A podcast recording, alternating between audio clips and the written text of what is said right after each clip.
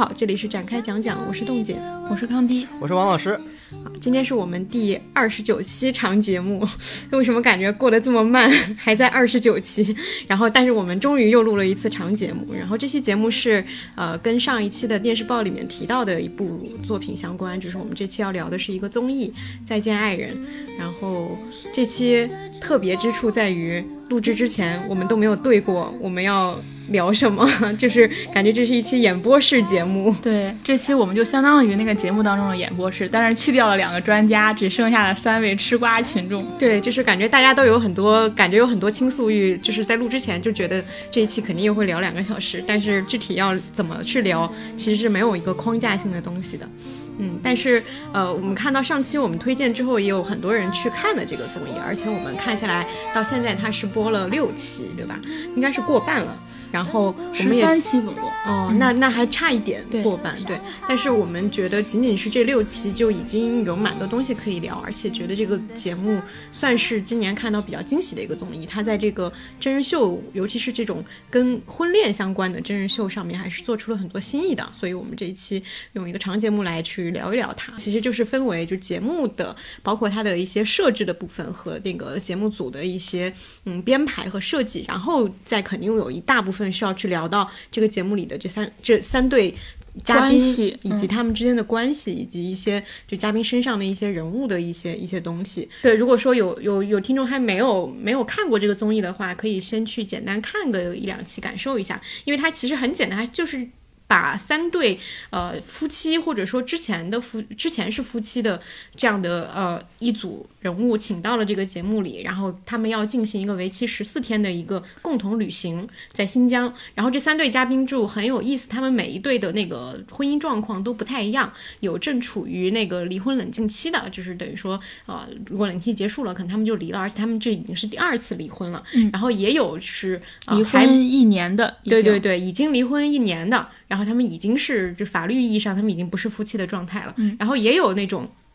正处在一个十字路口，不知道自己要不要离婚，还是说该继续走下去的一对夫妻。所以他不能算是完全的一个像之前韩国那个综艺是说全都是已经离婚的夫妻的那个状态，还是有很多的呃，就是它的不确定性。嗯，然后他们的这个人物选取也都比较有意思，虽然。大多数这三对里面都有一些是跟娱乐圈有一点沾边的，有之前做歌手啊，现在做艺人总监啊，或者说以前是模特啊，做主持啊，做演员啊，都是这样的一些人物。但是基本上他们还是没有一个是我们世俗意义上大家会比较广泛认知的一个公众人物，呃，就是还是比较有看头的。嗯，大概是这样的一个情况的一个综艺。然后我们可以先聊一聊我们觉得说它好看的地方在哪。对我自己看完现在一个最深的感受就是我。觉得再见爱人其实是一堂婚姻预习课，就对于我们这种没有结婚的来说，其实很少看到这样的课程。我一直觉得，就是其实人生里边现在有三门课是缺乏的。就我们现在上了很多课，包括现在有知识付费，但是比如说第一门课就是怎样过好自己的一生，这课课其实是没有人教的。第二课就是怎么去呃经营自己的婚姻，也是没有人教的。第三个就是怎么养小孩儿，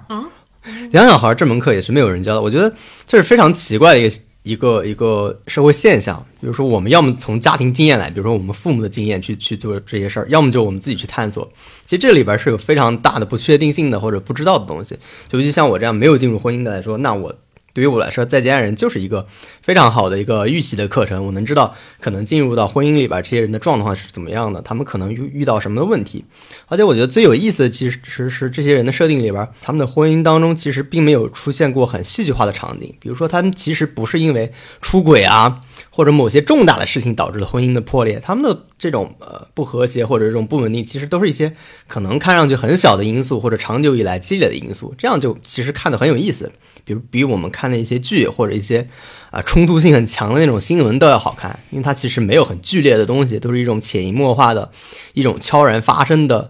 呃，不知道怎么样的，因为他们其实持续的时间都很长，其中有十年之久的，也有五五六年、七八年的，也有生了小孩的各种各样的情况，所以这个其实对我来说是一个呃很好的帮助。另外，它其实也是我很久以来，自从《Heart Signal》第二季之后，第一次想跟别人一块看的综艺。就你希望有几个人，男的女的都有，然后你大家一块看，然后随时做出那种反应，可能其实做个 reaction video 其实是最好的，就是你希望在看的同时有人跟你做同样的反应。其实我也看到很多评论嘛，很多人都是跟自己的男朋友或者女朋友一块一块看的，甚至有人自己看完之后把他的那个呃就是丈夫或者妻子拉过来的，就大家一一起去看这个这个综艺。所以说我这个是我觉得呃特别有意思的地方。一起去看，乐趣翻倍。嗯，真的是那种看《分手厨房 》《分手厨房》的游戏一样。嗯，我觉得特别有意思一点，对我而言啊，就是它是一个关于两个人关系的深度探索。其实有时候我们不管分手也好，或者就算你在恋爱过程当中，其实你很少能有一个非常抽离的环境去不断的去探索你们的关系本身。我觉得这个是非常非常吸引我的，就是那个。呃，郭柯宇那个台词就是我们要怎样爱的明白，我觉得他就展现了这么一个过程。然后我其实非常理解他们为什么最后选的是演员，或者但他这个演员非常微妙，就是他们都是嗯，不管是编剧、演员、歌手、主持，大概是都是这样的一个。暴露性的行业，就是都是一个你要暴露自我的行业，都是你要把自己的生活放到创作当中的行业。但它又不是那种走向了，已经是像你刚才讲的，就是大家都已经耳熟能详，消费过很多次。对，就是它已经进入到我们的大众视野，它又没有。它这个非常微妙，我觉得原因是，我觉得演员最重要的能力就是。在人面前袒露的能力，就是他能够毫无保留地展现自己的情绪，毫无保留地去展现自己的不安全感，展现自己的敏感，或者是自己内心深处的黑暗也好，性格弱点也好。就像这一集当中，郭柯宇就非常直接地说：“我好像又有一点火花。”就是你说出这些东西是需要能力的。对。然后我会觉得他们所谓选演员，我是非常非常能够理解的。包括他其实在里面是他选这个行业带来的一个非常直接的效果，就是。因为大家都是演艺圈的人士，其实相当于你就抛开了很多社会观念，也抛开了很多物质元素。比如说，我假如选了选我选的样本不是这些人，有可能我就会进入物质要素的讨论，进入社会阶层关系的讨论。我反而觉得这是这个节目的优势，因为它让感情进入到一个更真空、更真实、也更纯粹的一种体验和观察的感觉。嗯，不然你就不是观察感情了，你很很可能在观察社会阶层，观察物质对一个爱情的影响或等等。而且我觉得选择旅行也非常有意思，因为我们每个人都会有这种体验，就是你旅行的时候，其实是你是一个抽离的场所。你旅行的时候，你反而是离自己生活远一点了，反而你能更离一个精神性的东西近一点。所以他选了两个房车，然后走向这个旅行的这个方式，然后又是放在跟演员也好，跟这个创作者相关的一个环境，这就是，然后再进行一种非常深度的、纯粹的关系的探讨。所以我觉得他整个这个设置，我觉得是很有意思的。嗯我反而不觉得这是他的缺陷，就是我选了演艺圈的人士，然后我抛开了物质元素，抛又去到一个很真空的环境，在我看来，这全都是全都是有意为之的设置。是这个点，我觉得很有意思，因为其实它其实是一个非常意外的产品。因为我看过那个贵圈采访过他们的那个导演，他们其实一开始是想做素人的，他们在那个民政局的门口其实蹲了很久，问了很多人，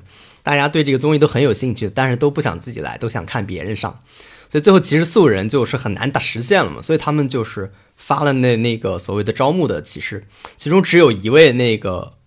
嘉宾是主动来的，其实就是朱亚琼。嗯，然后你能发现，然后张赫的那个角色其实是找到了他经纪公司，经纪公司推荐了，但他自己非常想来，因为他有一个明确的问题。对，就是你看到最后，你能发现这些人来的目的各有不同。比如说，可能张赫的呃前妻，他其实就想来玩一下。然后呢，呃，老王这个角色可能是想来挽回婚姻，所以他要上这个角色，上这个节目。所以每个人是不同的，这一点也非常有意思。他其实。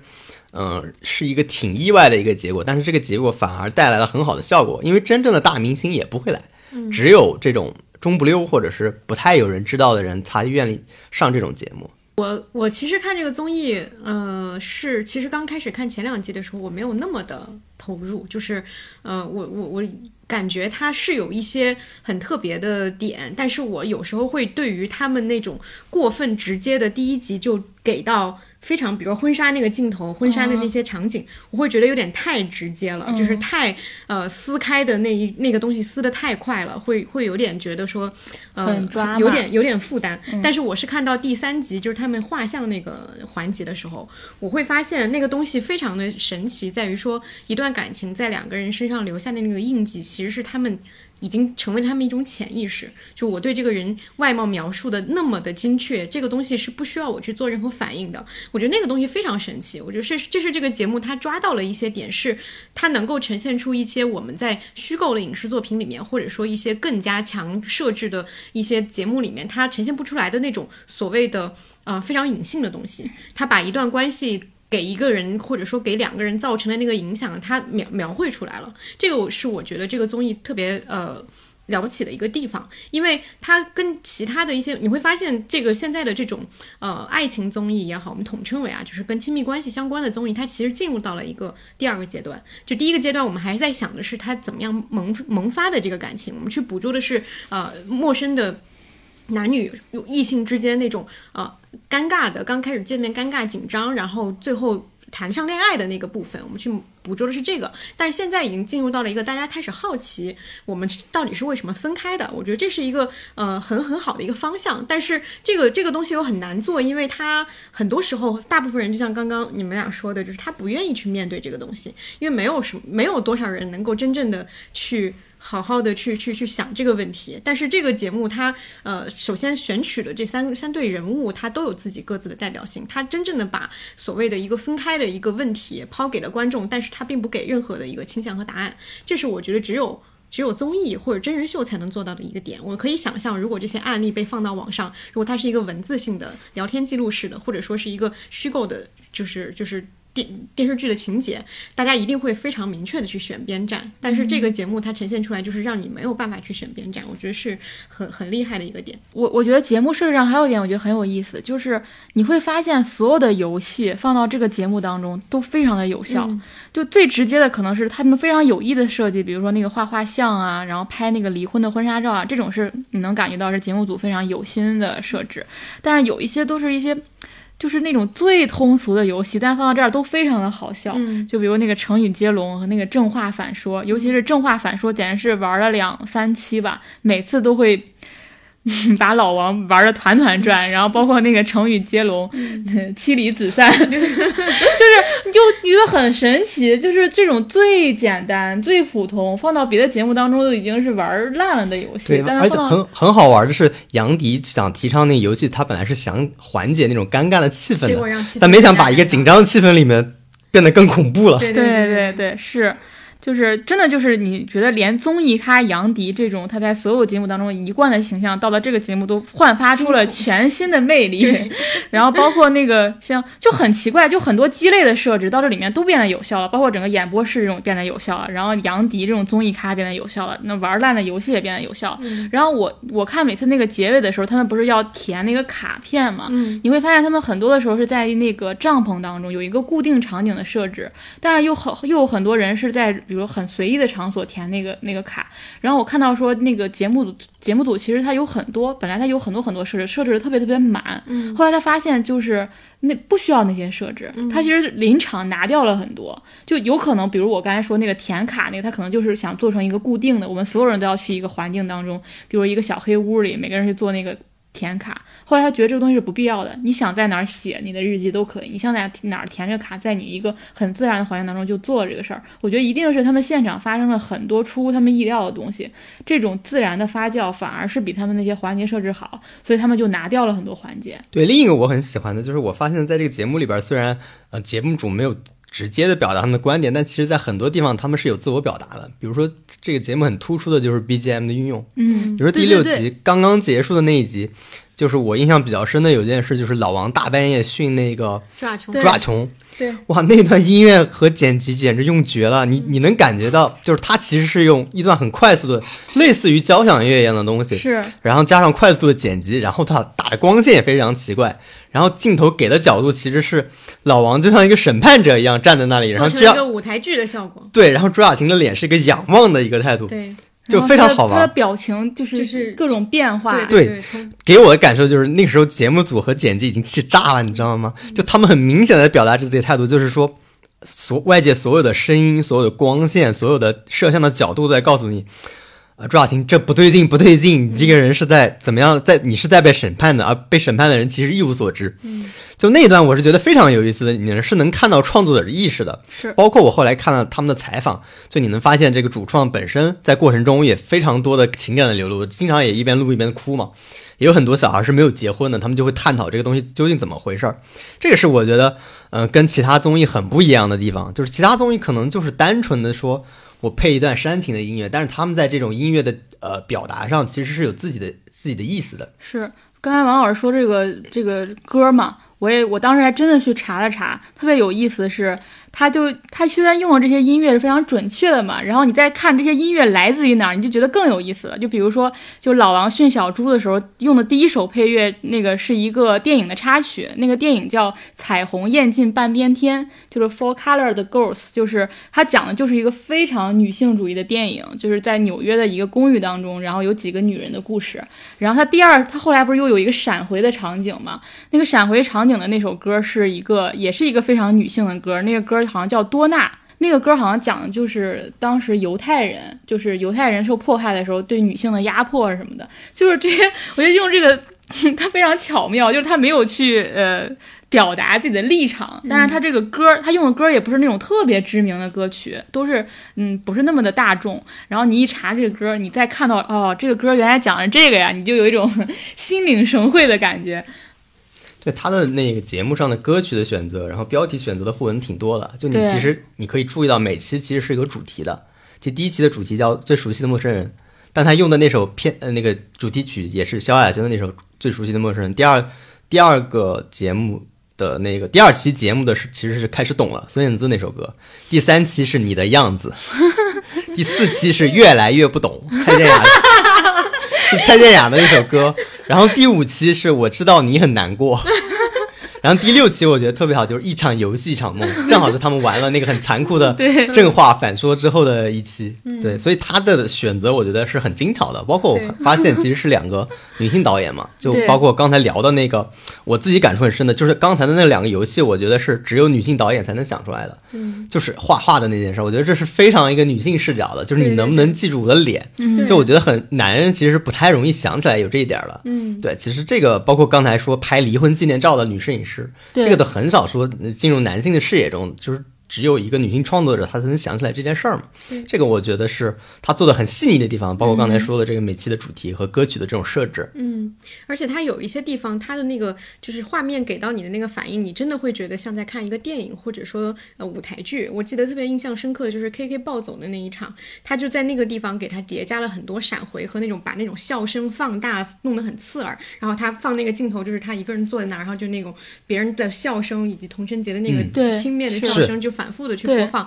他就模拟了当时 K K 心里的那个感受，就是你们都在嘲笑我，是。就那个东西，就是像电影画面一样，其实是一种一种手法嘛。就其实这种手法特别多，对对对。就你发现节目组对这件事儿，他自己是有思考的，嗯，他思考的这件事儿，然后他用这种所谓的创作手段把它表现出来，嗯。而且在那个情情境之下，他其实做到了一个好处，就是你不会特别的客观去评价 K K，你是真正的感同身受了，对，你会共情他，因为他把那段话放大了，对，就他一直在听的是那句话，他其实不是针对任何人，他。是那句话刺痛到他了。对，就是你在那个情境，他给你营造那个情境的时候，你就会与他共情，而不是站在一个批判的角度，觉得说他他那段话非常的荒谬。他这话确实很荒谬，但是有另外一个角度去看待他这个行为。对，这是我觉得这档节目很好的，他其实没有故意的去造制造所谓的黑点，制造冲突，制造一个你就是一个坏人。他其实，在高度理解的情况下，把那个理解提示给你了。这个是我觉得节目组很好的一个地方，就是他们始终抱着一个高度理解所谓请来的嘉宾的这些。呃，这种态度去做这个节目的，而不是只是为了我们上热搜或者其实或者是为了做热度才做这些事儿。嗯。就像我看到那个采访，也是说他们那个节目组的人，就是看到老王前一秒被他弄得很生气，下一秒看到所有人都在那边的时候老王默默在提行李，他们又突然又对这个人又懂了一点，就是感觉这这个就是就是就是刚刚王老师说的，有点开始懂了，然后越越来越不懂，然后就一直处在这样的一个徘徊当中。对，所以我也觉得这个节目最吸引我的、最根本的都不是刚才讲的所有，而是就是他不断的在给我提供丰富的认知视角，就是你你你你看一期哈，你有一。个啊，这个人怎么样？这个关系怎么样？你下一期你就更丰富，再下一期你更丰富，你那个心信息是一层一层一层往上累加的，然后你的感受也一层层累积的，在这个过程当中，你对关系也好，对里面的每个人也好，都是非常非常丰富的认知。然后这个过程我觉得非常非常好，因为你在嗯影视剧也好，包括你很多内容产品吧，你你反而不是这样一个累积的过程。对，因为它是从结果往往前推的，就是一般的虚构作品，它都是会先想象一个结果，然后我们再往后来倒推这个过程到底是怎么样走到了这一步。但这个节目它其实是提出了一个问题，就是我先提出来为什么会这样，然后我我们一点一线去找，未必我们能找得到，但是这是一个过程，是一个开放式的一个故事嘛。是，嗯，然后我觉得观众也是跟着他们一起在探索这个旅程，这个旅程本身就是个探索的过程本身。对，对，所以我觉得最大意义可能就像采访里面说的，其实我我也很有感触。然后我看了很多评论，发现很多人都有这样感触。他就觉得，嗯，是我忘了是导演说的还是中间的一个制片说，他说中国可能有千千万万个王秋雨，千千万万个 KK，嗯，但是他们意识不到自己行为可能真的会伤害对方，会让对方失望。对，他们没有契机明白这一点，但是节目有的人看到节目，他们就会做出改变。这个是我觉得很重要的，也我觉得很多时候，嗯、大家在喷一个人，或者说你就说我前男友或者前女友不行的时候，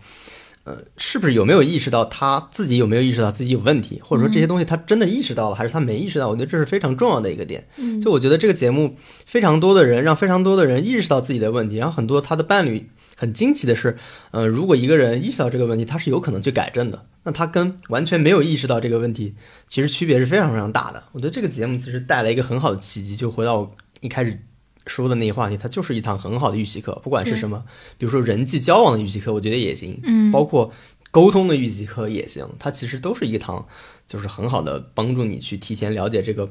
所谓的亲密关系的这个非常好的一个课程。对，对所以今天在录制前，我们还说，就王老师说，呃，在这这些人身上看到自己嘛。然后我说，我这些人基本上身上的缺点都能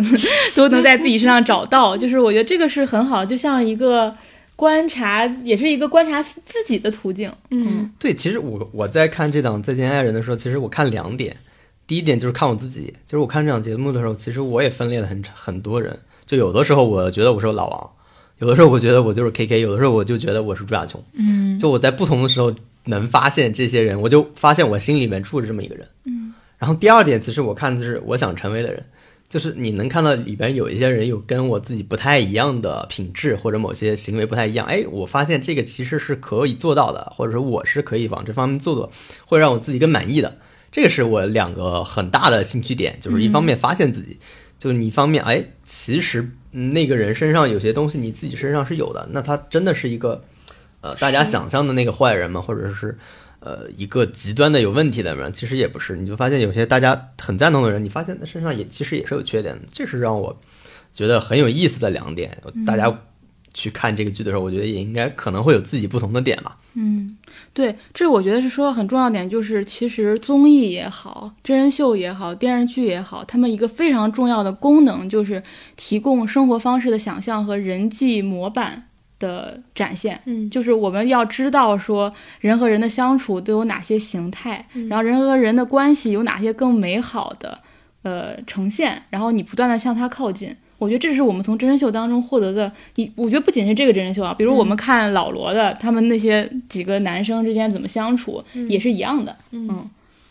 对，而且它是讲一个所谓的失败的关系的对东西，对对它里面能包含的东西就更复杂了。是，而且他们不断的去复盘那个过程嘛。对其实一直有人把这个离婚综艺跟之前的恋综相比嘛，嗯，就你这样看，反过来看，其实恋综发的都是假糖嘛。对，就你发现真正的呃戏剧关系，真正的人物关系，只有在分手之后，才可能以一个比较完整的或者真实的状态呈现出来。这就是这就是我为什么说感觉恋综是呃，就是普通的那个恋爱剧也能够达到的高高度。我觉得它是能够达到的，就是你去虚构它和你真实发生的东西，那个东西可能丰富程度其实是可以相匹配的。对对对但是我觉得离婚综艺是很难有影视剧虚构作品能够写到那么复杂，除非你在一些电影里面，它可能是有一种个人表达的东西。对，我觉得它如果再往前，那只能是用文学去做这件事。对是，对，甚至我看有人说说里边也有剧本，我就想，哇，这你见过哪个国产剧现在能写出比这个更复杂的东西了？是 这个节目里面有连国产剧、国产电影都没有。对，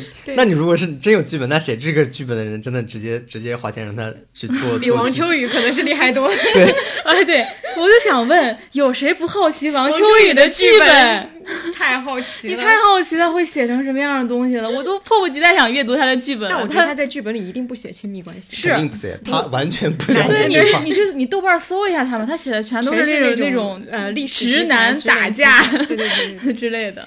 还有他这个，我我我这个我没有查过，但我觉得这个节目是绝对跟心理学。他绝对有很多很多心理学专家的支持，我指的不只是沈一斐老师一个人啊，因为你能非常就是你如果读过一些心理学的书，你会发现他绝对是研究了这个东西的，嗯，然后他会一点一点的去就是包括演他，比如他放了他为什么在那个节点切入演播室呢？他不是说哦我把这个关系讲完了我切入，一定是那个点触碰到了，比如说那个 PUA 的那个部分，他马上就跟上什么是 PUA。就是老王那个行为到底是不是 PUA？他选那个节点绝对都是他对心理学有研究的，甚至有专家在背后对他进行支持的一个点。嗯我能非常清楚的看到那些点，而且他的提示都非常正确。就当你觉得老王是一个非常恶劣的形象，他告诉你说有可能他这个东西是无意识的，是而我们觉得 PUA 一定是这个人非常有意的行为，他才能被定义成 PUA。嗯嗯，是我觉得他节目组其实把每个问题的叙述相对比较透彻了。对，而且发现特点，我没有仔细算，他给予每个人的那种解释的时间和是差不多的。就是你他，比如说他放了一段对于老王不太有利的，按照我们观众来说，他一定会放一段，可能朱亚琴他会暗示你，或者怎么告诉你，朱亚琴可能也有自己的问题。他其实都是这么堆砌的来的。我觉得还有一个很重要的就是，他哪怕节目里在叙述里面没有说清楚的，其实演播室里面都补上了。补充上了。这个其实是包括我们刚才说的观察室部分，这个也是我觉得在看完那个 Terrace House 双层公寓之后，我看的最好的观察室。嗯，就大部分的观察室，包括韩国综艺的观察都很无聊，都很无聊。巨无聊，没有任何的意义。对，但这个观察室我觉得是有价值的，它很明确的。这个我觉得就是节目组的功劳，他知道，就像你刚才说，他知道在什么地方停顿的时候，需要有一个话外音的解释，或者需要有一个专家解释的时候，他就切到观察室来让这些人解释。这个安排是非常准确的，它不是一种无无意义的说你们来聊两句，嗯，就他的目的是跟他的节目的主体节目是高度配合的，这个是我觉得就是也是观察室其实大家评价也还可以的一个很重要的原因。还挺高了，而且观察室它的几个人设置蛮好玩。对设置也挺好玩的，有普通的呃已婚女性代表，也有就是未婚女性代表，还有像胡彦斌这样，胡彦斌也是一个对刷新了认知的人，我觉得他挺能聊的，对对对，而而且对亲密。关系似乎还挺了解。对，而且他在里面 共情的人，他共情的点也都非常的准确，就是就是是有道理的，就是他从他有点像是有时候某种意义上 K K 和老王的补充，纠偏的那种对对对，他会啊他会是一个他完全理解他们两个人，是所以在他们两个人立场上去帮助他们说一些为什么他在这个时候会这么想的一个角度，他可能更像是男性嘉宾的一个补充，对因为两个女性角色其实很容易，比如说看到一些很激烈的场景，他们会很容易产生一些比较激烈的情绪。这时候胡彦斌可能是来来补充说为这个什么，他会为什么男的这时候会这样？是对对对，这个其实蛮难得的，因为你当你发现说。在一个桥段会引起女性极大的一个呃情绪反馈和反扑的时候，其实是我们其实最需要的是听一下理智的男性到底怎么想，就为什么会这样，其实是理解人的一个角度嘛。对我，我真的觉得维嘉的选择也非常好，因为你如果选成比如何炅，我就立马就觉得这个节目他就。我不知道，我觉得维嘉给我的感受就是他是个特别脚踏实地、特别在踏踏实实生活的人，甚至是在他们湖南卫视那帮所有主持人当中最有自己生活质感的一个人。嗯然后他来讲很多事情的时候，而且他有一种轻松的感觉，就是我觉得他的角色选的非常好。他一上来他就说。哎呀，我已经把这些恋爱综艺已经做到闭环了，因为他那个什么什么女儿们的恋爱啊，还是什么，然后他做好湖南卫视那些从恋爱、结婚、生娃什么一系列他都做过。然后他说，哎呀，这个节目做完，他们可以直接上《怦然再心动》就他有一些幽默的部分，自己生活的部分，我特别喜欢。就是你如果换何炅，我立马觉得这个东西啊，是不是要特别正经？是不是何老师有点端水大师，对就是对对他喜欢端。但是维嘉我觉得很好，就是他知道什么他就说什么，对他不知道他就不说，嗯，他只说要么只是说我自己的现在的感受是这样子的，对他不会说这个人呃哪里哪里有什么什么问题，他就是说我感受得到对。他也不会去夸谁，他也不会去贬谁，他就是一个很很稳当的人。我现在其实挺喜欢看他节目。嗯，对他们都你能看出来，这个节目的演播室的嘉宾都非常真情实感。我说，当一个节目好看到演播室的人都真情实感的时候，那肯定就说明它是真的好看。是我想起以前《Hard Signal 二》的时候，他们那些人也是真情实感的在追，是所以他会比较好看。简直感觉这帮人你你不给他发钱，他都愿意看。对，所以不是变成催更团了吗？对这样是我看他们就不想下节目，还想继续录，就是他想知道后面的情节，对其实大家都想知道后面是怎么发展的嘛。嗯，好的，那我们那我们大家要预测一下后面吗？就是就像你刚刚说的说，就是它好的点在于它不断的去叠加你对这个人的认知嘛。对。但我觉得它有有有一个好的，像刚刚王老师举的两期例子，就是开始懂了和越来越不懂。我觉得这个是一个反复的过程，对对对它到最后也还是会持续的这样反复。所以甚至比如说，他们节目当中真的给了我们这种答案，又怎样呢？对对他们现在生活当中会不会就继续有新的发展，是的，或者我觉得那个都说不定。对，我觉得一个无限蔓延的过程。我觉得在这个节目里，磕糖和去期待一个某种你想要看到的结果是不太理智的一个行为，因为。因为他肯定不会像你想象那样，就算他给了你那个明确的我们要复婚，或者说我们要继续走下去的结果，之后的日子要怎么过，他可能还是会有一些打破你想象的部对分。是他的故事永远不是王子和公主最后在一起的，而是王子公主在一起的还有五年，还有十年，还有十五年，你永远看不到尽头，他们最后的结果是什么？是的，是的，他更更像是这样的一个东西，嗯所以我觉得要去预测它蛮困难的。但是我会很希望看到，我觉得也有很有可能他们后面会越来越袒露自己，会有一些很激烈的东西。就是两个人，其实你会发现，我刚刚忘说了一个点，就是这个节目嘉宾还有一个好处，就是他们首先他们相对坦诚，其次他们都很逻辑很清楚，嗯，就每个人都能把自己想说的那个话说明白，只是说他呃敢不敢说，或者说要不要说。但是他只要在讲道理的时候，他都是有自己的一套逻辑的，这个是非常好的。因为你在现实生活中，你看到太多人吵架吵不明白，对他没有办法把自己的话很好的表达出来，口不对心，这也是他们的一个职业的一个优势吧。就大家都是这样的人，所以他们对，是嗯哪怕是里边表达观点并不高明的时候，对他也是很从自己的生活经验非常自洽的。对对这个是比较好好对，看这个一定也是节目组选人的时候是非常非常重要的点，就是一定能够清楚的表达自我，清楚的认自认知自己。对嗯它一定程度上减少了这种因为表达不清楚带来的误读。对，是的，而且这个节目设置很有意思。现在我们是基本上到中途过半嘛，现在它是六个人先六六个人一起旅行，然后到了过半之后变成一对儿一对儿的旅行，就大家分开了。其实这也非常好。你想想，如果你一上来就是两个人，比如我们已经离婚一年了，我们俩单独去旅行，这是非常非常尴尬的。他这个先是六个人一起，我有一个慢慢打开的过程，而且也有一种好，我们我们都是你要离婚，或者我已经离婚了，我是你的前辈，或者你是我的后辈，大家互相交流一下经验，就先打开自己，我们慢慢先是一个小破冰的过程，然后我们再进入到各自的旅行。其实这个设置是非常非常对的，对，就它既没有说。就说你一直持续下去，然后他是让你现在我们先先几个人好像结成了一种命运命运感，对，嗯然后接下来我们再进入到各自更深入的探索。对，而且这个它真的很有意思，就是你会发现，它每一集呈现他们吃饭，到最后他们都会聊，聊着聊着就一定会有一对崩了，就是都是在其他两队的围攻之下，我觉得这个是很好笑，就是每一顿饭都是鸿门宴。其实是有这种逆向助攻的，就是助攻吵架的这个对对这个环节。对对，我是觉得他们是怎么样以什么样的心情去面对每一天的这顿饭的，这顿饭一定会有人要被问到一些灵魂拷问的问题。是，其实有时候你看，比如说 K 像这一期就 K K 一直在主动提问嘛，但是你可能有一点点刻意啊。但是之前几期你会觉得，你说那六个人，那六个人坐在一起，他能聊啥呢？他他必然会想去探索，哎，你你们是咋回事儿？我们是咋回事儿？聊着聊着聊着，就会像你说的，变成了鸿门宴的感觉。他这个设置是很自然的。对，好的，那我们那个节目关于节目设置的部分聊了一些，我们接下来可以更具体的去聊这节目的六个嘉宾，然后他们，我觉得每个人都有很多的特点，很多的有意思的点。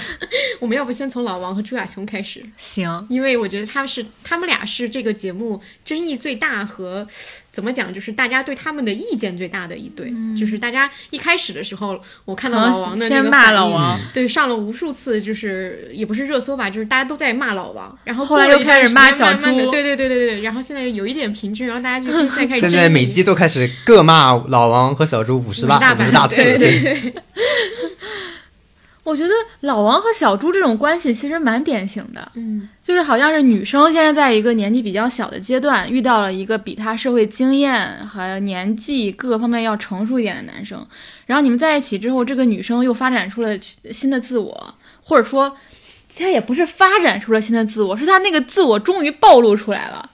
然后呢，这就产生了一种冲突。他这个年，他并不在于年龄差，你知道吗？他他它核心在于嗯你的社会，你当时你们在一起的时候，你们所处的人生阶段不同。嗯比如你还是个上学的阶段，或者你是一个刚步入社会的阶段，你遇到一个很成熟的人，他其实根根本不在于年龄差，主主要是在这儿。然后这个女生明显是，完全发展出了新的自我，但这个男的对这个自我是第一是完全不会去看这个自我的怎么发展的过程，他完全没有经历这个过程，然后他也不支持他，他也不鼓励他，他也不陪伴他，是这样一个状态。对，非常典型，而且就是你会看到，在这个过程里面，就是他老王就像就，其实他们所有人分析老王都分析的非常非常透彻了。比如说，他之所以这么对你，是因为他他对自己也不好，就是他也不怎么不怎么喜欢自己，所以他等于说是已经成长出了一套非常非常呃严密的以及不容许他人更改的一套自我的系统，然后他再去。应付所有的这些亲密关系，他是一个不可被改变的人。但是，但是朱亚琼是一个他自己经历过改变，所以他相信这个是可能的。他们俩永远都在，就是到后面的时候，真的是每次他们俩一对话，观众就觉得害怕，就真是害怕。每次老王说话的时候，都感我都特别想说，你少说两句，你不要再那个说话了。对，就是所有人都是有观众说，老王只要闭嘴，世界可能就会和平，是吧？对，老王说出一句就是对，在别人心上扎一刀。对，就是你很难看到一个，就是老王这个人物真的很有意思，就是你很难看到一个人，他说了那么多明知是错的话，就是每说一句他都是错中之错，他下次还还错，对，就是太神奇了。然后，然后那个朱亚琼也很有意思，就是我看到就他们演播室对他的评价，就是他上这个节目就来复仇的，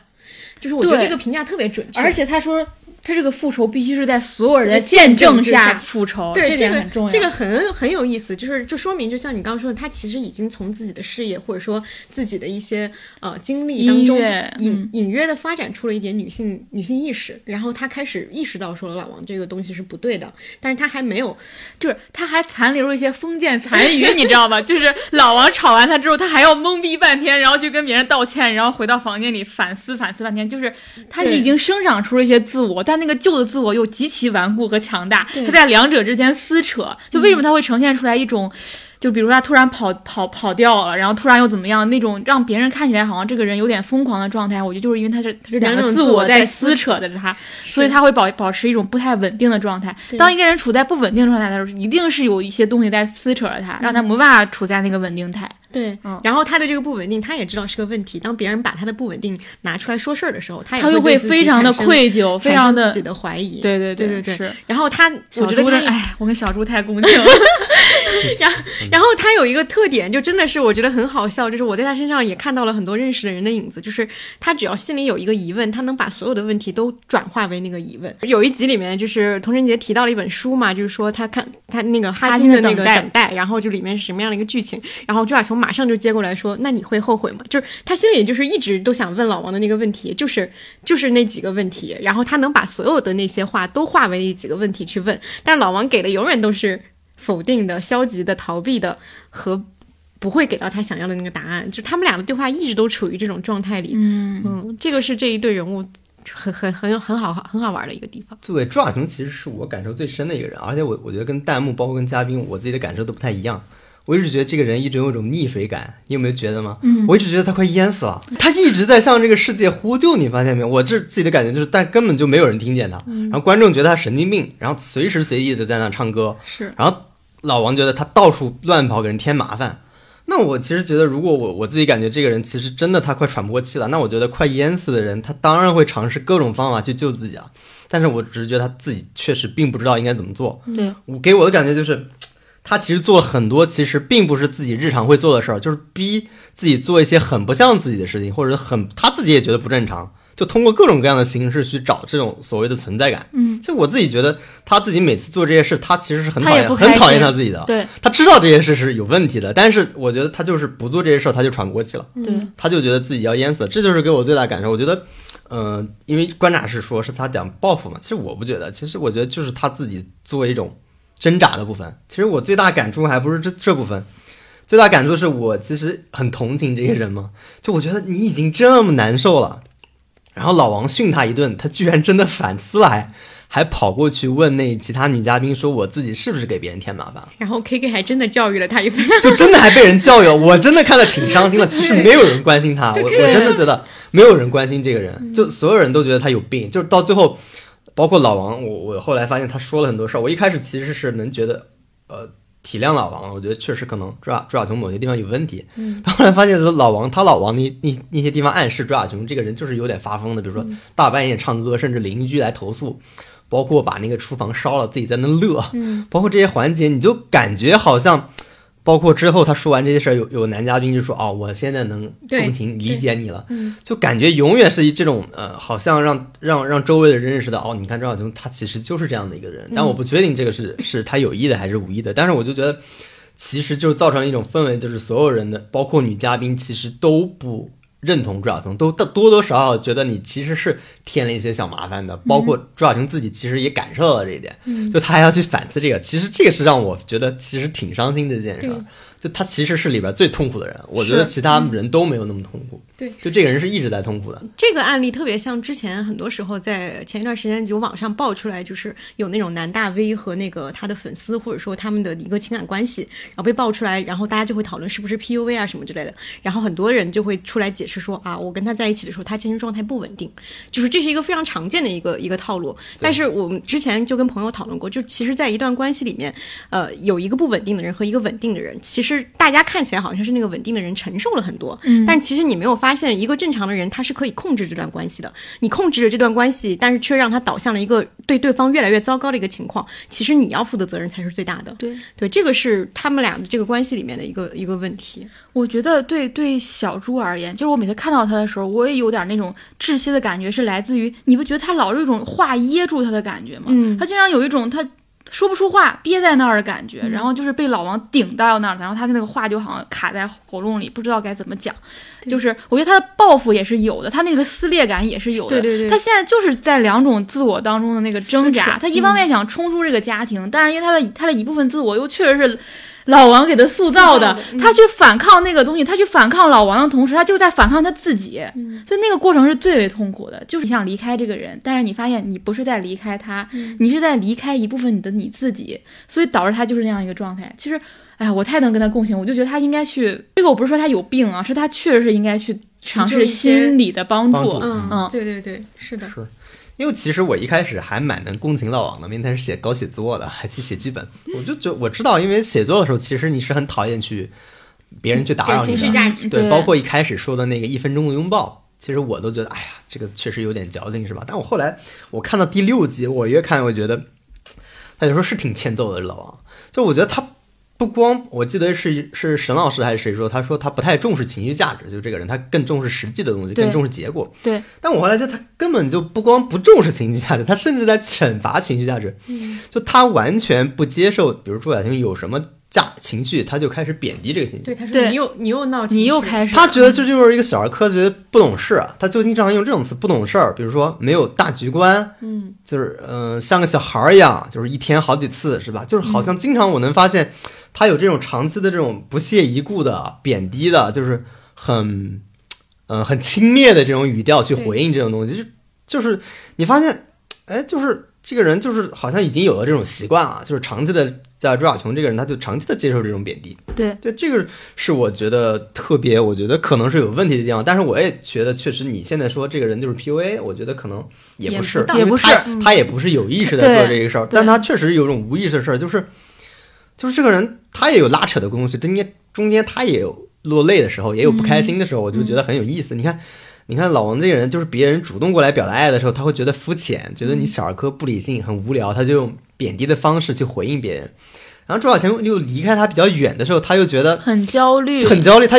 节目里说是吃醋，但我觉得那不是吃醋，就是焦虑，因为离得远了。嗯，然后就觉得可能，我甚至觉得有一种被挑衅的感觉，就是你你这个。就离得很远，但他可能又害怕有点失去，然后呢，他就把会把这种贬低收回来一点，嗯，就是他给出去一点爱，然后旁人就看着，哎，觉得这个老王其实还有救，你看他也会表达爱，对吧？我经常有这种感觉，我觉得他不是不能表达，嗯。他就是不想去表达，而且他认为那些表达很低级，对他他憎恶这种表达，他觉得这种表达就是幼稚、低等的、低等的东西。就不知道为什么他产生了这种想法，就他觉得这种表达特别的因此厌恶。所以你看，经常问老王一些话，他他说不出口的。对，他说那这我记得有段朱晓宁说我漂亮吗？还是什么？的，他就说不出口。对。对，他就说那个啊，这这衣服衣服穿的挺婚纱对穿的挺好看的，对，他就不会说你真的很美，他说不出来这种。对，他就觉得说这种话特别的。得恶心，我也不知道为什么。对，所以你这么一说，我特别好奇，当 K K 跟重晨杰在那儿。勇敢表达的时候，老王在旁边看，他肯定有一种，他肯定觉得，他肯定看他看不上的，他看不上。因为 K K 不是说我就喜欢跟老王这样能交朋友，老王说我不，对，我不想，对。就是你能看到这个人，老王是不不接受，他肯定不喜欢 K K 那种张扬的、爱于表现的、浪漫化的人，他不肯定不喜欢这种夸张的戏剧性的人格。是的，对，我觉得非常奇怪，这是其实是我后面好奇的，因为其实节目组到现在也没有揭示老王更多的，比如说家庭家庭背景，对他，我就只知道他是河南人，喝胡辣汤，对，河南人胡辣汤写的少林寺是吧？对，是有一种，你也不太清楚他的。而且那个老王的那个，就是因为他不是就是演演艺圈人士嘛，他的那个出生日期是查不到的。我看到好多人在讨论星座，老王的星座是唯一一个没有被公布的。哦，就不知道他现在不知道他多大是吧？老王知道知道他多大，呃，应该大概年纪是知道，但是不知道他是什么星座。就网上有很多网友都在猜他到底是什么星座。反正我觉得老王应该是一个原生家庭可能有有些问题的人，或者是非常苦的孩子吧。嗯，对，我觉得他长期以来就形成了一种方式，就节目里永远这种方式，就是别人接近他，表达感受，然后他去贬低别人，就永远是这样。对，就不管是我发现。不管是不光是亲密关系里边，对对对，比如对，比如 K K 说我想跟你做朋友，我喜欢跟你，他都要贬低别人。你哪怕心里觉得看不上你，那我总正常人表达好意的时候，你不可能用恶意去回应，这太奇怪了。对，所以我真觉得他不是他不是只跟朱亚琼的问题，他身边的朋友可能也会有这样的。是，你看他们围坐一圈的时候，大家问他问题，那个话你都很难接。他老是呵呵，对他们这就不用解释了吧？怎么解读是你们的问题？就是他老是这种态度，抗拒的，拒绝。的姿态，所以童童晨杰一开始就说他是 no no 王，非常的准确，就是一个对外面永远要拒绝别人的人，关封闭自己的。他们不是说了吗？每次问他一个问题，他先说不，这个问题是怎么怎么样？对，先说先说个不，然后再开始。是，就我感兴趣，这老王究竟感兴趣什么？除了写他剧本之外，就这个人到底感兴趣什么事儿？剧本到底？到底 是写的多好？感觉他就我不知道写剧本也不是很感兴趣，你知道吗？他觉得什么是高的？我觉得什么是高尚的呢？对，就是你好像确实节目里谈一些书，他好像也没看过，是吧？对，你也不知道这个人到底他的水平是在一个什么位置。他我觉得写剧本对他不是创作，写剧本对他像搬砖一样，就是这是他养家糊口的根本。大部分编剧在写剧本的时候都觉得自己在搬砖。对我，反正现在我唯一能贡献就是写剧本确实很辛苦这件事儿，是吧？嗯，对，这个确实是，就是呃，写剧本很容易情绪化，然后很怕打扰，很需要一个沉浸式的环境，然后很很不想再去照顾另一个人的情绪等等，这些我都非常理解老王。对，嗯，但有点有的时候又摸不透他，就是有的时候你看那个，包括他说有邻居投诉说那个朱小琼半夜唱歌，他还专门给他去租了一个什么远一点的房子，我记得那最后一期，这个又很奇怪，这这一般来说。你不太接受，觉得很幼稚的行为，但他呢又会去满足这个一个需求，所以有的时候也搞不懂这老王怎么回事儿，所以他经常在一种亦正亦邪的这个这个框架里面跳来跳去，你也不知道这个人到底怎么回事儿，对吧？就是反正我觉得往后看可能会有一些新的补充补充，但他你看他平时的这种惯常的表达方式，其实已经定型了，就他确实日常就是这么表达的。嗯，对。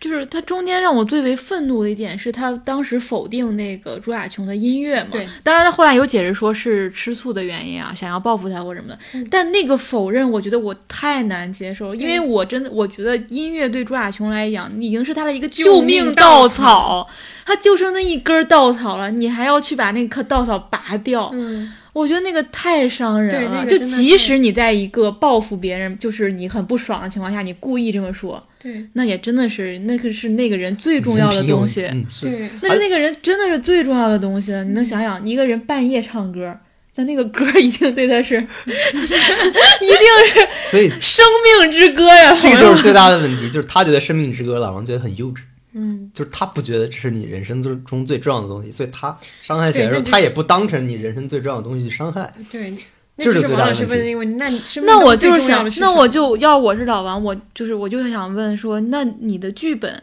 比如说你写完一个故事，朱亚雄觉得这个故事好不好，对你重要吗？哎，我记得这个嘉宾问了，好像问了，问了，他没有回答。对。对，我觉得都是对方的创作，我觉得他他也不把剧本当成像，所以我说，所以我对呀，所以为什么我说他他不是创作，他是搬砖呢？就是他是当养家糊口的生计。我看不出，确实看不出来他对什么东西有信仰或者信念。对，看就他这个人给我一种他没有在任何事情上有任何浪漫化的痕迹。对我就不说是追求了，就是痕迹。就比如我们普通人，比如哎，你你看一个景色很美啊，嗯就这种哪怕一种浪漫化的感慨也好，这个人给我又从早上开始他又担心养家糊口。儿子怎么办？未来怎么办？怎么生活？下个月的生活费怎么办？就就实际到就一个想想问他活着干嘛呢？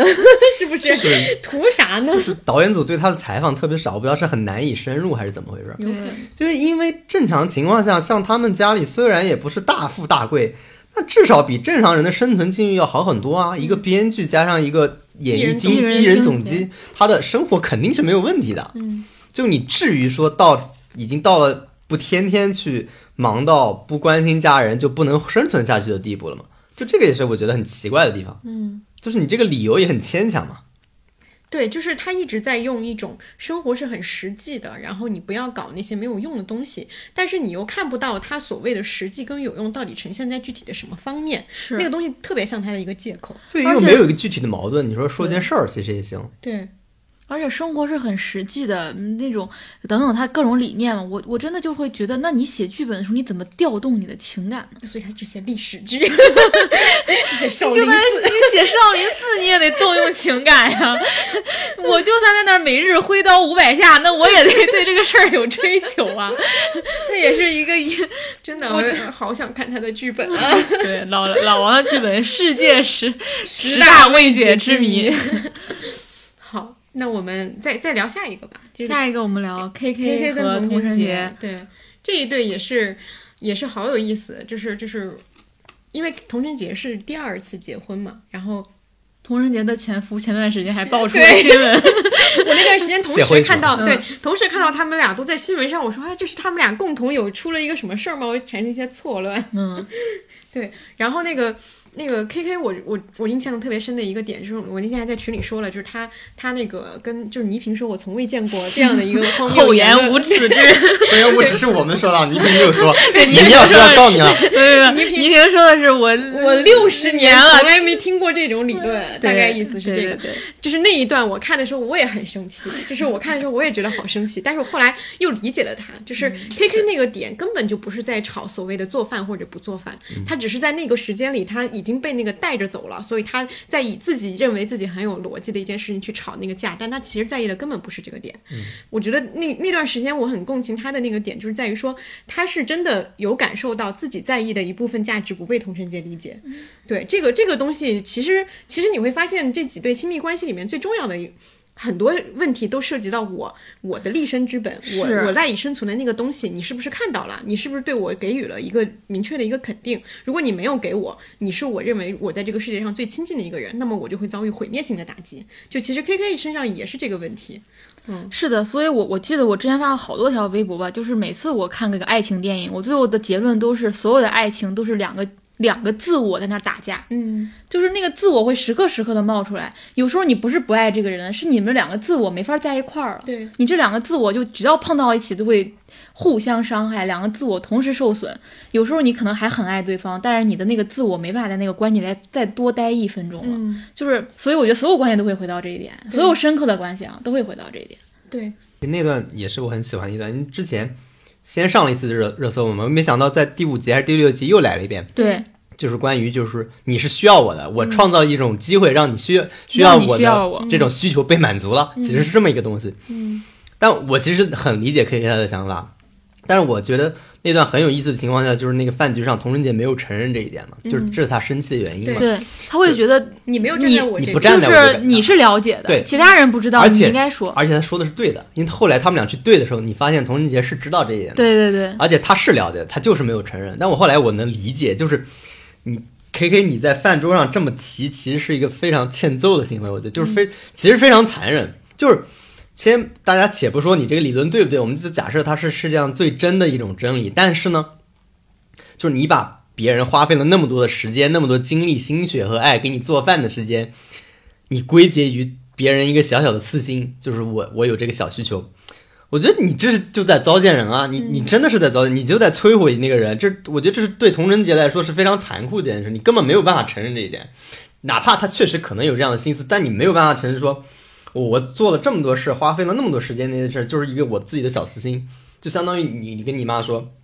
妈，你做那么多饭都是毫无意义的、毫无价值的，就是因为你想满足自自己的一个什么东西，就是人不能对另一个人嗯。做出这么残忍的事情。对你不能做这个事情，这个道理哪怕是对的，但你不能这样说，或者说你不能这样说出来。所以你看，童人杰他知道在这他这么说，他都不能承认这件事儿，这就是为什么不能承认。但他私下里他可以说我知理解你的感受，他跑过去安慰他嘛，说他那个什么牙什么什么什么泡在水里那个牙也是忘了是一个牙箍还是什么东西，然后他、我觉得那可能是个借口嘛，就是可能就想去安慰 K K 嘛，所以把他找出来，对吧？但但我觉得这种说法本身就非常残忍，但是 K K 其实没有意识到这一点。他他就是全国人民都知道他是一个被宠坏的小孩儿，是吧？就是他觉得我的道理是明白无误的，我讲了一个非常的扎实的真理，你为什么不讲道理？他其实只讲道理，但他没有意识到，其实你把这个道理讲出来是非常残忍的一件事儿，就是这个东西。其实我看到的，就是今天的这个环节，其实又是另外一个故事，就是这个故事是就是童贞姐她没有办法去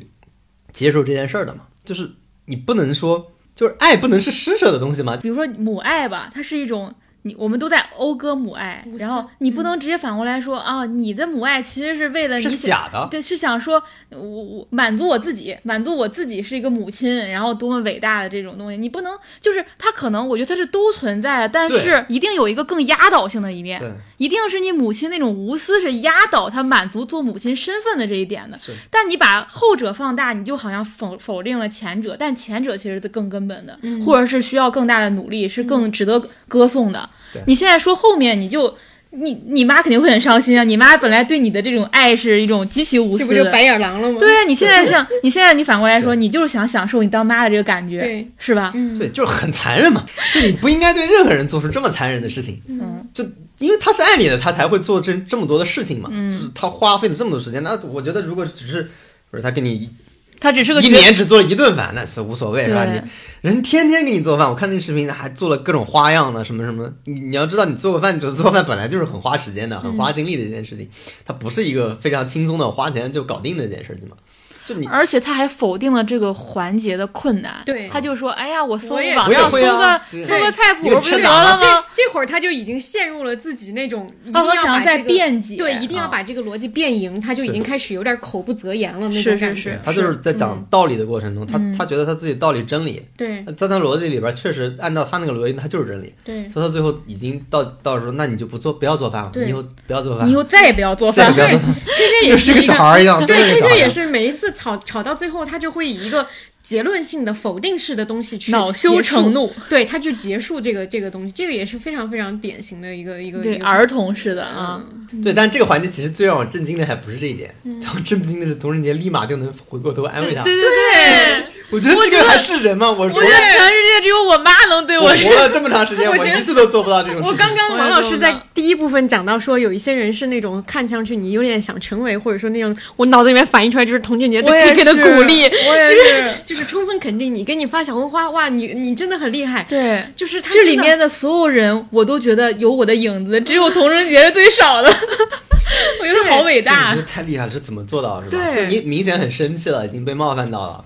你怎么能在那么快的时间里就去安慰你给别人留一个哦？非常充足的台阶，对。就不是一个台阶，是这个楼梯，他给了别人一个楼梯。下来，电梯，对他给了别人一个电梯，豪华版的电梯，让 K K 下来。对，真的太厉害了，就你确实你相信他们说他们吵架不过夜吗？就是嗯，他们吵架真是在一天之内解决，那确实你这老婆这么吵这么大一个架，五分钟没到就过来给你台阶下，你确实不用对不用啊，过夜呀、那那你还不不不不下这台阶，你还是个人吗？对，我觉得他们两个人很好的点是，这两个人真的是互相欣赏的，嗯，就是。就 K K 欣赏，当然欣赏童晨杰，童晨杰其实也欣赏 K K，他会觉得啊，他很有幽默感啊，他很可爱啊，或者他们两个人是互相欣赏的。对，老王和小猪是互相就是由一方的不欣赏引发了一个连环式的，就是老汪老贬低小猪，张哥呢崇拜郭姐，只有 K K 和佟掌柜互相欣赏，平等的一个相对比较平等，相对比较平等啊。童贞杰就是老王的好好版嘛，就是老王，比如说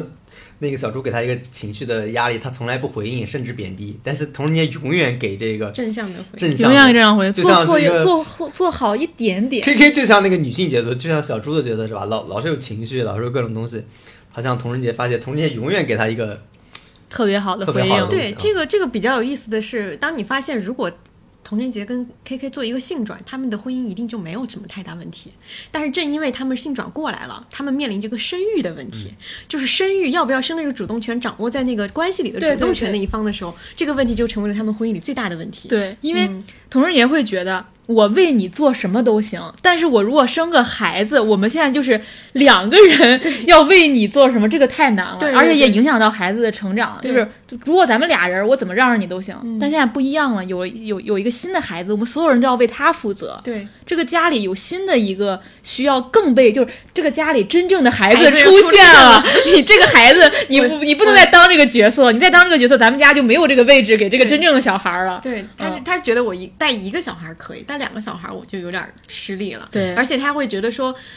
在生育过程当中我会变得不像大人，嗯，他也会怀疑自己不能够变得我觉得。他真的是非常的，他都想到这一步了，就说。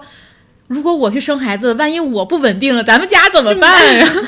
没有任何问题，他他想的。他完全是一个父亲的父权的角色对对对对完全是父权的角色，家庭支柱，就我不在了怎么办？对你就好比一个 一个孩子加一个另一个孩子，对，这就好比一个男性，当他就是老婆说我要生孩子，他觉得自己在事业上升期，或者说自己的事业有一个非常不稳定的因素，他没有办法给这个稳定的承诺，嗯他也决定不生是一样的。其实，就他们家假如是 K K 生孩子，嗯我觉得我觉得就没有问题了。是这个。是童人节，就是我现在已经只能干这一件事儿，你现在又让我干一个更大的事儿，对对对对 我真的是顾不上了。对，而且你会发现这个问题确实是很无解。就是当倪萍问 K K 就是不生孩子，就他们不是讨论嘛，不生孩子这两个人行不行？你会发现 K K 脑子里又还是有那种，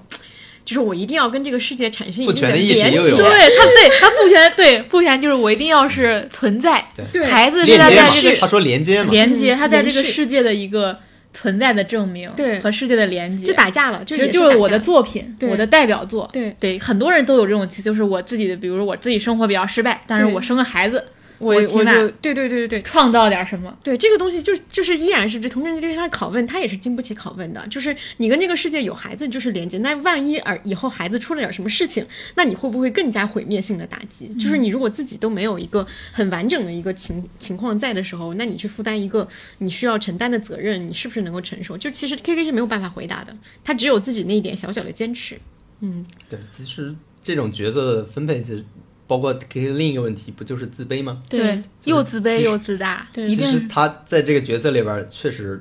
很容易产生这种东西。是本身他的角色地位也是根据他自己的性格，当然有关系，当然也跟童年有关系，所以他们俩其实非常适合。但他们俩现在唯一的问题就是生孩子的问题。如果不生孩子，我觉得他们俩一点问题都没有。对是就包括之前我看他们的问题，基本上也解决了，包括什么融入他的朋友圈啊，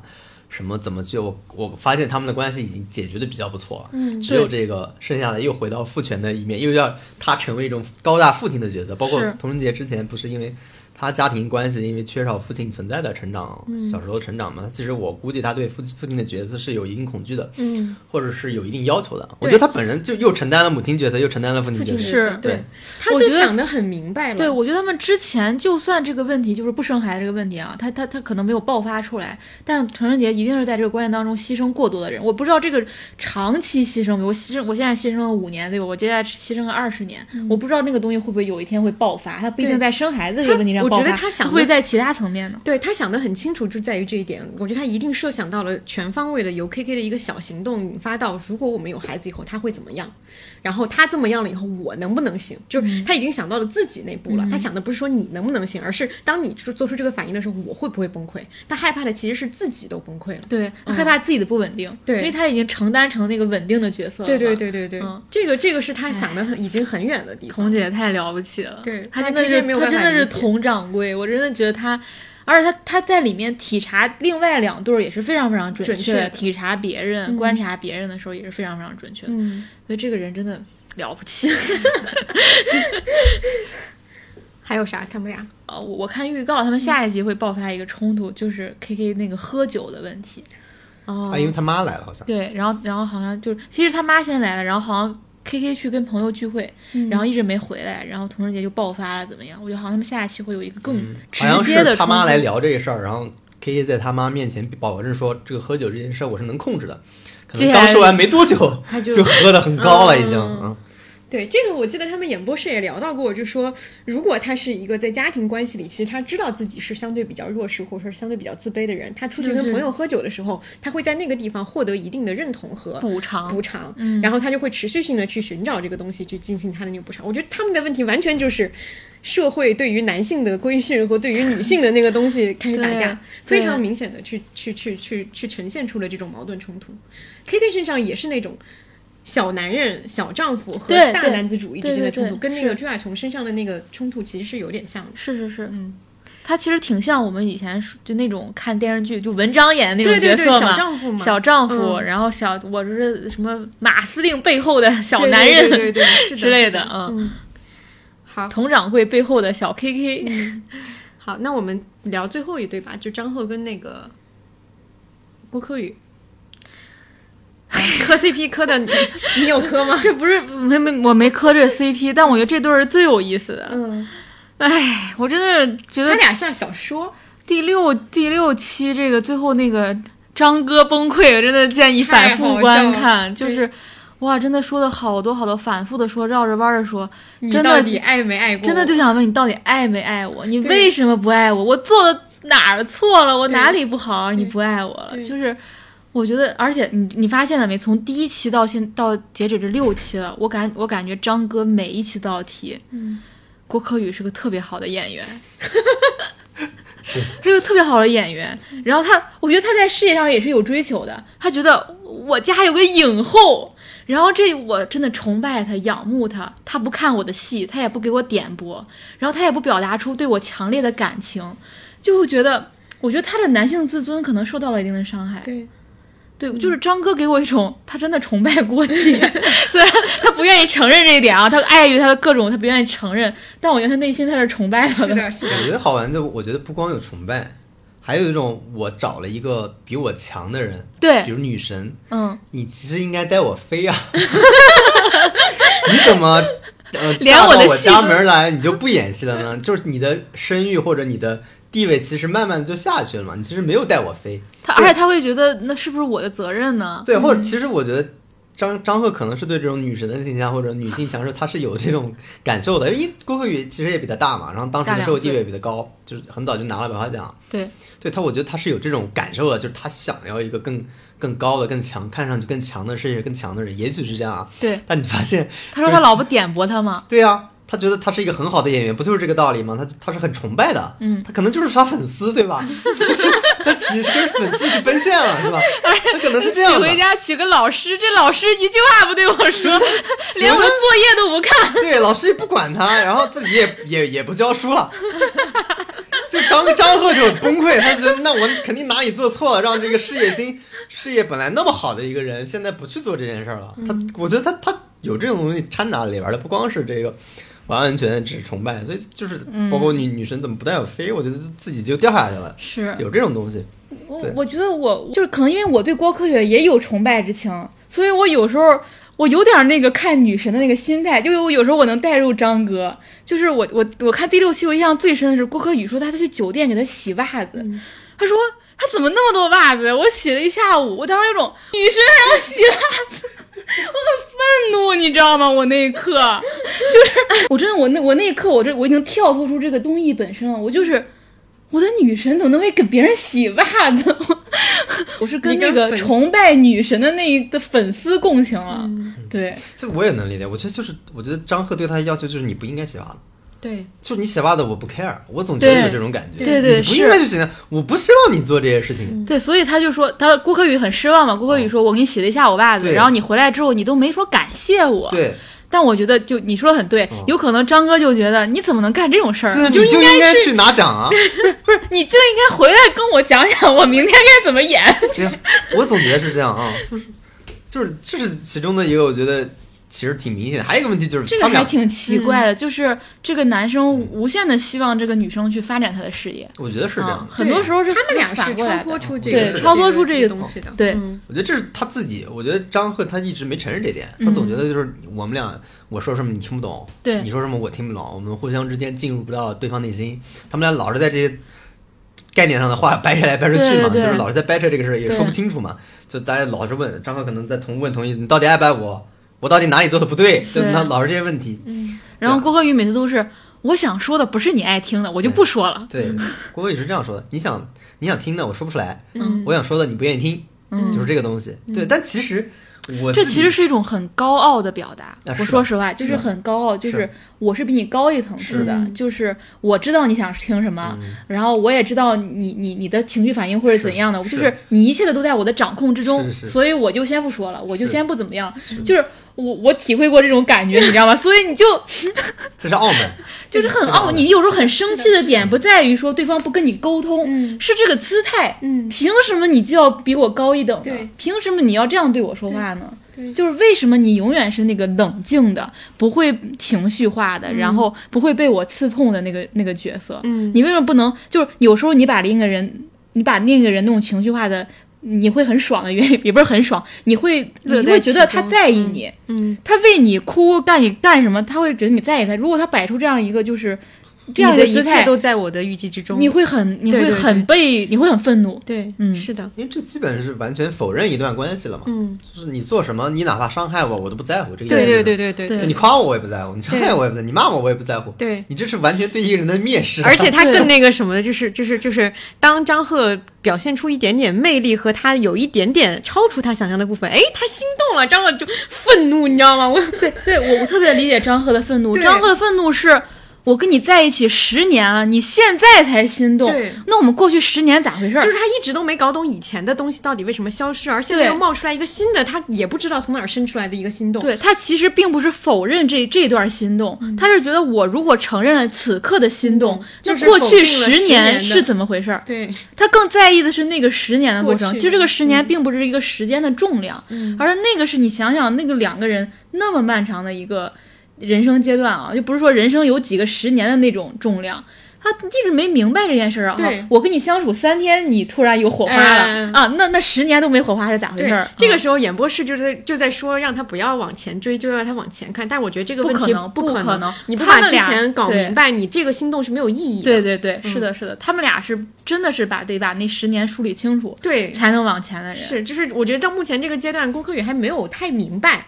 就是他没有办法给予对方的那个答案和解释，其实是他自己可能对，但是你要说郭柯宇，就是不，刚才我们说了郭柯宇可能那个回答有点傲慢或嗯怎么样，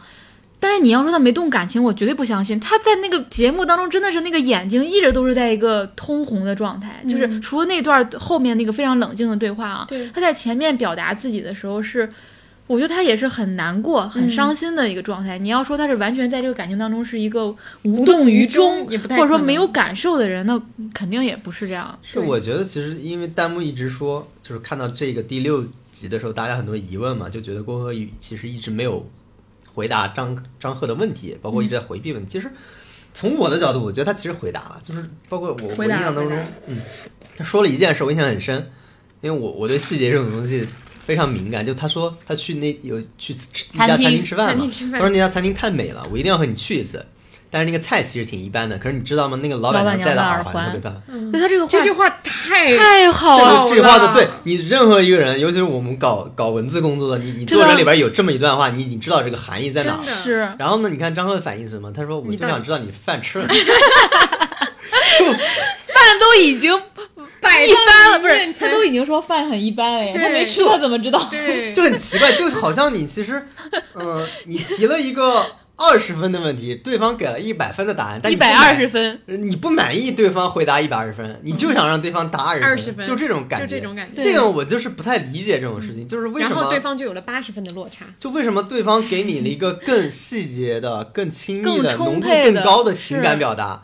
你只要那个低劣的情感表达就够了。这个，而且你还否定他说：“哎，不要扯了，什么废话，我就想到底吃了没你？到底吃了没？”就就很奇怪。我特别想给张哥出一个阅读理解，就这段话，好，你判断作者到底吃饭了没？我请问，就从这段话你判断他到底吃饭了没？就我有的时候觉得很莫名其妙。就张哥有的时候，你又觉得他很细心，是吧？他会觉得注意你冷不冷，给你画个毯子。但是对这种情绪上的表达，他又非常粗暴。是你不知道他怎么回事，他是只注重比如生活上的细节吗？还是说他对这种情感的很在意的地方就完全不在意。我觉得他是本质上不相信对方会给他的话是有情感表达的，对对对，我觉得这点很重要。哦他不觉得那个是在表达亲密，他不相信他一开始他就觉得这个人是不会对我表达亲密的，所以他就关闭了那个通道。嗯，对，就是他他不觉得那个东西是是一种爱的体现，对就是我们都觉得那是一种爱的体现。包括郭可宇说那一瞬间心动了，甚至有种私奔的感觉嘛。对，我觉得非常合理啊！就按照他的性格，郭老师这么一个当下的人，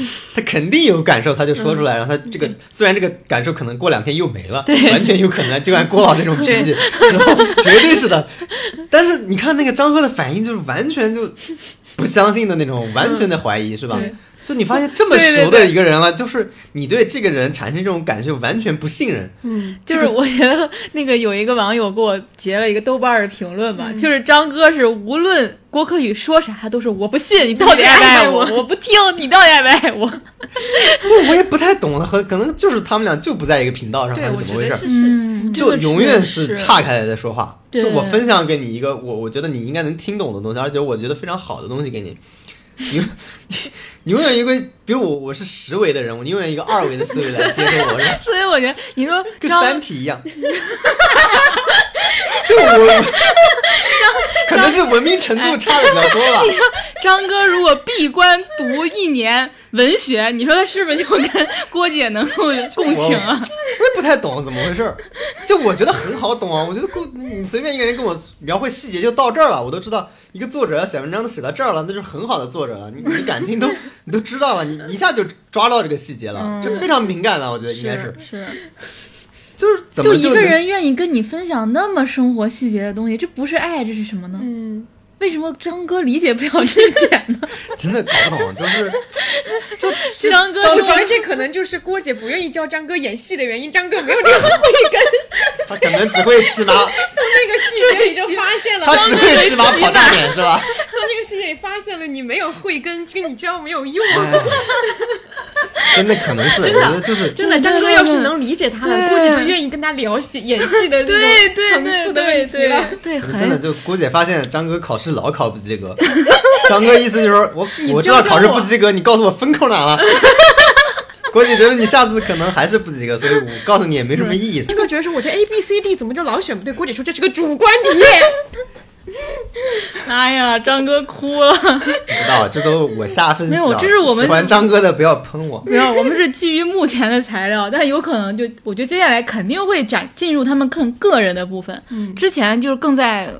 关系当中嘛，还没有其实更深入的展他们对对个人。可能后面我们就知道张哥是怎么回事了。张哥怎么答这道题？也有，其实也我发现，我之前查资料时发现很有意思的地方，我不知道节目组是怎么想。其实有两个很关键的信息，他没有放在那个 Plus 里边，也没有放在正片里边，就是他其实提到了张赫和郭柯宇的家庭的。就张赫其实是他母亲很早就去世了，然后他爸把他带大，但他爸从小就打他，啊他就从小打到大的那种。所以张赫自己说他，呃，他好儿子十岁了，他说儿子十岁了，他从来没碰过他儿子一下，就他完全对他儿子是，就是不像他父亲那样去对待的。就其实我觉得是挺重要的一个点，就是你可以去分析张赫为什么在这段感情里边，他其实缺失了一部分的东西嘛。那郭郭可宇也很有意思，郭可宇家庭也有问题，就是他爸妈可能很早就出问题了，但是呢，一直没有离，觉得对小孩不好，一直到他爸妈六十岁的时候，他爸妈才离婚。嗯，就是这么一个状况。就他们俩家庭其实也不是那种我们传统意义上认为超级健康那种家庭，可能都会有一方面某一些方面的这个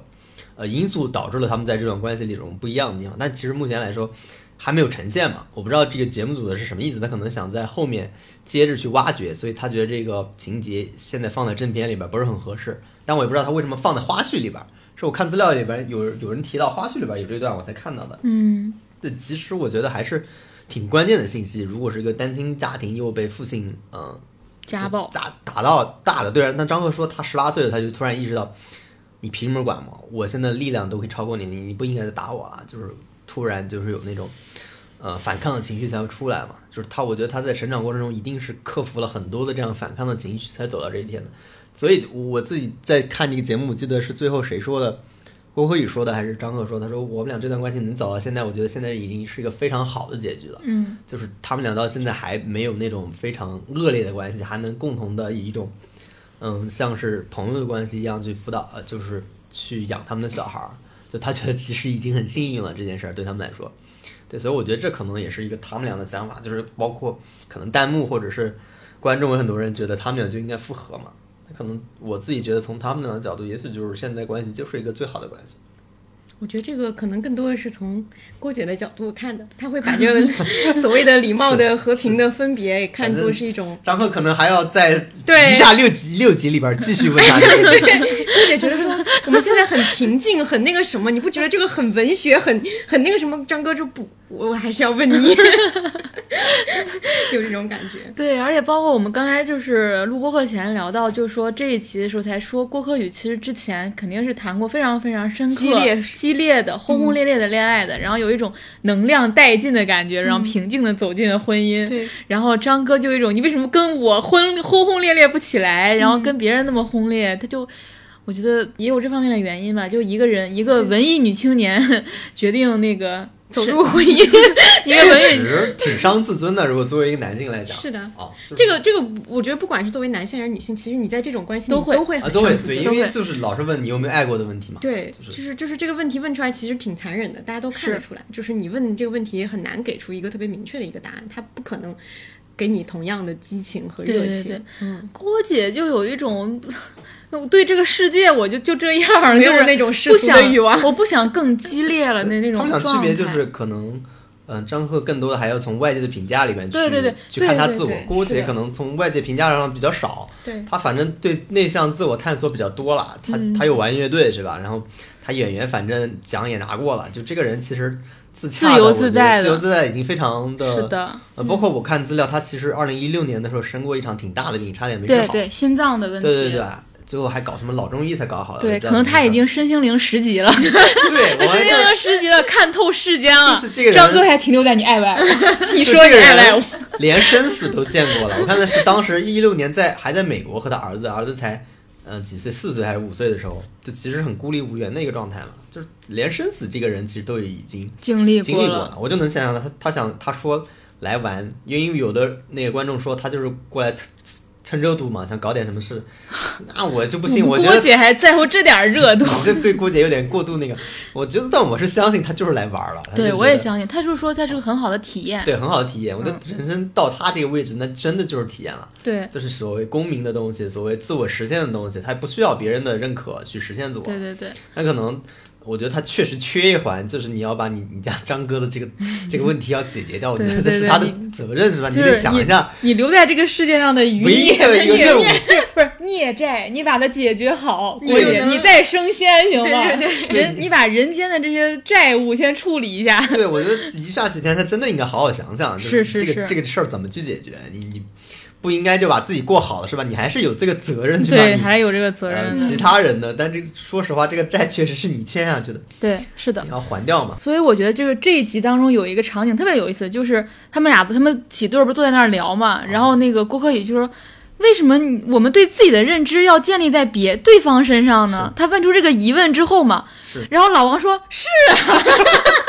老王每次这么干，老王就有一种跟郭姐深刻共情的感觉。老老王对。可能这群人当中，他只看得上郭柯郭姐然然后弹幕就说：“那个郭姐，你跟老王过吧，我看你俩挺能过一起。我跟你说，他俩太不一样了，就是这两个人可能看起来都是那种自我很完备的人，嗯但是完全不一样。完全不一样。郭姐的那种实心儿，她的实心儿来自于一种完备的精神世界；老王这个实心儿来自于搬砖养家糊口，生活不需要任何浪漫，只需要油米老王。实心，他还去追这段婚姻干嘛？你看他急的，上节对目不就是挽回这段婚姻吗？他所谓的他不是那个实，他不是实心儿，他是实生活，就他就是把那个生活就是。就是土地般的那种扎实的那种人，他当时应和那个呃郭姐那一句嘛，但我觉得其实是，其实他俩是差距最大的人。因为郭姐说那段话的意思是希望张赫能够像他一样从精神世界里获取更多的力量。是。是是那老王的那个意思是说，你别从我这儿你要任何情绪价值。对，而且老王是就是老王是否定任何这种精神性力量的人。但我觉得他其实从朱亚琼那里拿到过很多精神精神力啊。量，我不对是的。觉得没有，一定是有的。一定是有哦，嗯，就那么小的一个小女孩儿，跟你差十十多岁吧，嗯，那个时候，那不就是所谓的崇拜，所谓的对仰慕，对对就是对你拿走的东西？对，所以我才好奇说，他剧本写成什么样，他的电影什么样，朱亚琼是怎么在乎的，他的反馈是什么？既然你老看不起别人唱歌，你不喜欢，那你的剧本呢？你的剧呢？你在意对方吗？你不能，你就算你真的不能欣赏，你不能同理，就是换位思想知考一下吗道老王的剧本被他的甲方怎么评价？现在就难，现在可能更复杂了一点了。甲方你看，嗯这是哎你这段是在新疆写的吧？情绪不稳定之类的。就我觉得张哥一直是一个渴望被郭姐肯定的一个状态嘛，然后郭姐对他的一个肯定，除了说是爱出了一点点火花，还有一次就是你记不记，就他们那个画像，嗯，他给张哥的长相打出了十分，张哥开暗喜心的照个孩哎，然后我他一直在寻求肯定，就是就是其实小猪也是在寻求肯定嘛，但小猪是那种。你你再不肯定我，我就疯了。张哥是那种就是压压抑自己的情绪，然后就是他想要，但他不说。嗯但如果你做了，他就会极度极度的开心。一点点就他们俩的渴望很像。对，嗯，对，反正有一点猜测，但我觉得不一定对，因为嗯这种原生家庭的这种影响，因为他缺少从小缺少母爱关注嘛，对对对，他是不是会寻求在比他觉得他更崇拜的女性面前的认可是？嗯对对对对，是一种缺失呢？是不是有这种可能？嗯其实我觉得，对，如果节目里边，我觉得其实还缺少了一个更专业的心理学家，因为沈老师嗯虽然是。呃社他是社会学家，社会学的但他社会家，他其实跟社会结构或者大的趋势，他会更更更了解一点。嗯但是一个专业的心理学的，我觉得也许可以更好的去描述这个现象。是的，嗯是的，是的。好，但我真的我看这个，我真的是当成一个 半真人秀、半电视剧看的，所以我自己在评价这些人的时候，我都觉得像是一个角色。我有的时候会觉得他们像是一个角色，但是你又知道他们是一个很真实的人。就我一般评价真实的人是不会这么肆无忌惮的评价的。是你好像对什别人其他什么都了解的一种感觉，对我其实对对但是这个我觉得今天我们说的所有话都是基于我们看到的这六期节目而已。嗯对，所以我一直让我觉得很惊奇的就是，我自己其实一般不会对一个呃真实存在的人去去这么评价的，嗯所以他经常的可能我自己会感觉到这个真人秀让我产生了一种很好的电视剧的感觉。嗯我自己评价他，我是真的拿他当成了一个角色了，而不是真实的人了。就是，嗯，但我自己觉得，对，确实在我们评价一个真实的人的时候，当他们已经把自己放到这个位置上来了，就是是可以放到一个被别对被大家评价的这么一个角色，对对对但我们我自己会觉得，在日常生活中去做一些评价评价结要谨慎的，论的时候，对我觉得是要谨慎的。就嗯这就我觉得这就是这个节目意义所所在啊！你不可能说看了一集你就下了一个结论，我发现很多人就看了一集下结论了嗯，但是你看到第六集跟你犯过这样的 错误。你看了一集，你看了两集，看了三集，其实都不一样啊。那这个生活的电视剧其实是可能拍很多集的，可以拍对一百集的。是的，那你其实只要你得看到一百集，甚至看到人去世，你才能去做这个判断。对，所以我觉得对人的判断是是需要非常谨慎的，对于人的一个理解也是非常谨慎的。其实跟我们以前写作很像，就是写人我，我自己觉得是很难的。你总觉得自己掌握了一个真理，但其实就是真实世界的发展跟你的想象有的时候真的是千差万别，完全可能是背道而驰的，或者是颠倒过来的一个一个东西。所以我觉得这个真的是，呃，作为真实生活的，我觉得作为呃他们节目之后的这些嘉宾的生活，我觉得只能是看他们自己的，嗯，就是真实里边应该怎么活就怎么样。嗯对，对我觉得我们看到的只是他们在这段节目里面所呈现的这这段这段日子嘛，我觉得并不能代表他们真实的生活里的真实的样子是怎么样。嗯，对，包括你其实里边还有节目组的剪辑、节目组的烘托，是哪些上哪是不上，对对对就是你对这个人的理解一定是片面的。对就我现在做的所有判断一定是片面的判断，我非常清楚。就包括你你你通过他的历史去推断他这个人，其实嗯我们经常会讨论，就是用这通过原生家庭法是否推断一个人，太单一？对，是否太单一，嗯是否正确，是否准确？其实我觉得很多时候都是有有问题的，就嗯不见得是正常嘛。对，是的所以我觉得这这些评论或者判断对一个判断只限于这个节目之中，我觉得是很合理的。嗯对，你把它当成一个真人秀或者真人秀的剧本、真人秀的电视剧看。嗯对嗯对，这个就是之前也有说到，说为什么现在我会觉得特别讨厌的，就是一件事情是微博上去判定一个家事。嗯，就是包括说两性关系或者说一个家庭事务都非常非常困难。就是你看这个节目，其实更多的能够理解说为什么会困难，因为你对这个人的理解是复杂的。你看像老王跟小朱他们之间两个人，如果他们之间的问题吵到微博上，用聊天记录去呈现他们之间的看，完蛋了，你就能想象到会是一个什么样的场景。是他肯定不会像这样的那么丰富和复杂。你不能同时理解两个人，或者同时讨厌两个人。所以我觉得以后我们再在微博上看到类似的场景的时候，我们要去想象它背后是一个多庞大的语义，是是一个多复杂的事情。然后为什么我很讨厌聊天记录？就是我觉得里面没有任何深刻的爱恨和人性。它第一是它这个本身呈现不出来，第二是我们之前爆出来那种明星和那种那些人的关系，也经常就是两个人的关系其实还没有很深刻的时候，就已经陷入到一种各种的问题当中了。就是他就没有互动出来。更真实的感情，对，嗯，没有互动出更真实的自我，对，他们的自我都没有完全暴露，对，自我都没有在里面存在，所以，呃，所有关系深入的探讨，最后都是两个关系的两个自我之间的一个探讨，嗯，是，所以我觉得这是这档节目最大的价值嘛，它其实提示了人们，生活里边不只有所谓的对错，所谓的黑白，它其实是可以很丰富的，就是你看这个目节目的目的不是为了分辨谁是好人是谁是坏人，我觉得这个节目里嘉宾里面没有所谓的坏人。他其实告诉你，人是可以很复杂的。在你想要对一个人下结论的时候，你最好去想起这个节目，是吧？就是人其实是可以复杂的。嗯，啊，我通过真人秀这种形式，我已经告诉你了有这种可能性。你在以后做判断的时候，是不是可以多一种考虑？嗯，就是不要那么轻易的就把这个人否定了，或者就给这个人下了一个定论了。是的，就是你你你自从看过这个节目之后，你是否对人性有一种新的了解？是否对人的评判这种流程有一个新的想法？我觉得这个是这个节目价值最大的地方，尤其是在这两年越来越多的所谓的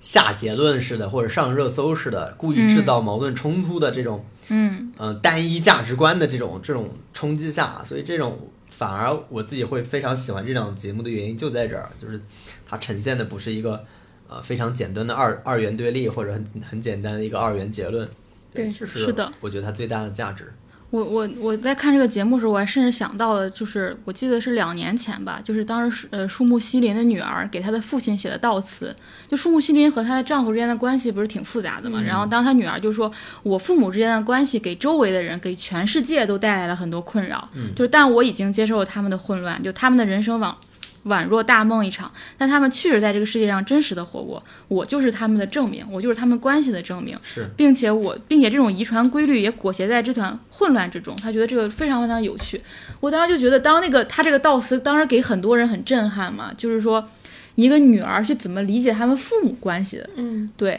就是你身处其中的那个那个感受，他传达的非常之准确嘛。就是所以，我觉得我们现在也就应该珍惜一切。就为什么当时我我当时最早看这个。呃，推荐这个真人秀，我就说我们应该去珍惜所有还给我们提提供更丰富理解的内容。对，一切能够提供这个视角的东西，我们都要去珍惜它。对，尤其是在现在这种黑白分明如此鲜明的一个嗯当下。对，而且这个节目它的一个特点是，我觉得是。呃，只有东亚能够有的一个视角，因为他这个节目里已经给你提供了一个非常好进入，就是三队里面没有任何一队人有明确的道德瑕疵，嗯，就是有出轨或者说是这种明确的一些一些，对对对，他没有给你这个复杂的一个一个问题，他已经相对容易和入门了。你如果连这样你都还对。要去下判断，那真的是有一点没救了。对对，是的，是的，是确实，我觉得这样的节目反而给人带来震撼。呃，比那些单一的节目要好很多。因为我看采访，其实呃，那个导演其中之一的导演，因为姓涂的导演，忘了他具体名字，他说了一个故事，我印象很深。他说他们当时在那个民政局蹲点嘛，就蹲了很长时间，听来同事带回来一个故事。那故事是什么呢？是一位八十多岁的男人带着老伴去离婚。啊，我好像也看到了。因为那个男的得了很重的病，很久就快死了，然后他就说：“我不想死了，以后还想跟他葬在一起。”就这么简单的一个事儿，其实对他的冲击非常大。他就想了解这个人一生究竟经历了什么，到以至于到他八十岁快要死的时候，他能说出“我不想跟我的老伴葬在一起”。就是大家一般会去想，一个人到死就不会去想那么多些事儿了嘛？就为什么一个人的执念到快要临死的时候还这么深？就是这其实是对我觉得对亲密关系的一个非常好的一个不能说暗示吧，或者是一个一个提示吧。就是这个关系真的是。可大可小，可可长可久。你看，这已经持续了八十八十多年，呃不，他八十多岁，可能六七十年的一个六十多年的一个关系嘛。对，所以我觉得，嗯，就你把这个故事带入到你现在看的这些真人秀里边，呃，你的情绪我觉得是更复杂的，你其实体验的东西其实是更多的，就是你能发现人的执念是有多强，人对于这种关系的执念究竟是有多强，他可能不是一句两句话所能承担的，它可能就是人的一辈子，对吧？其实里边我觉得节目里面也提到了，包括养小孩的问题，就是小孩对于人自由的这段智库的这种这种。像镣铐一样的东西，你你又想负责任，你可能又想去追寻自我，其实永远有这样的问题。嗯，对，所以我觉得这个问题确实是困扰，至少我觉得中国人一生的，呃，你需要花可能有的人真的花一生的时间去琢磨这件事儿吧。嗯，是。我看到这个就豆瓣的这个节目的小组里面有一个帖子的标题，我印象很深刻。他说：“他说这个节目让他想的一个问题是我们人们会不会高估了沟通的作用？嗯，就他会觉得他在这个节目里看到的是，好像这些人都在努力的去沟通和表达自己，但是为什么结果还是一个失败，或者说还是不能沟通？会不会我们高估了沟通的作用？但是我觉得其实反而不是这样，就是因为我觉得亲密关系对一个人最重要的一件事情，不是说他给你带来了一个人作为你的同伴，而是他让你在这个关系的坐标系里更好的。”发现了自己，对对对，所以你对自己的探寻其实是持续一生的，也就意味着你跟另外一个个体的沟通其实也是要持续的，嗯它不是一个一劳永逸的一个解决的一个答案，你必须要不断的要去做这个努力。只是说，如果双方能够在一个频率上去做这样的东西的话，它会更好。但是没有没有在一个频道上，也不意味着这个沟通就是失败的，或者说沟通本身是无效的。对对对，就是你不能反过来，你你觉得这个你你运用的工具和方法对你不可能躺平，就说那我不需要沟通，找一个就是怎么样。的人，那你首先，那你就是放弃了对自我的这个要求嘛。这也很有意思。我其实也挺想问一个问题，因为发现很多人也会留这种言，就是你看完这个节目之后，你对婚姻的想法有发生改变吗？因为很多人就看完就说我恐婚了，我又恐婚了。好像也有说看完以后反而会又好一点的。就比如你你们两个看完之后有什么新的想法吗？对于婚姻来？我我没有的原因在于，我原本认识的婚姻就是这个样子的，就是它非常真实的呈现当中，我现在生活中碰到的、遇到的，不管朋友也好，我通过电影当中看到也好，通过书书看到的也好，就是我觉得真实的婚姻就是这样子的。我喜欢它的原因就是它非常接近我原来认我的认知，它没有比我的认知更戏剧，也没有比我的认知更平淡、更抽离，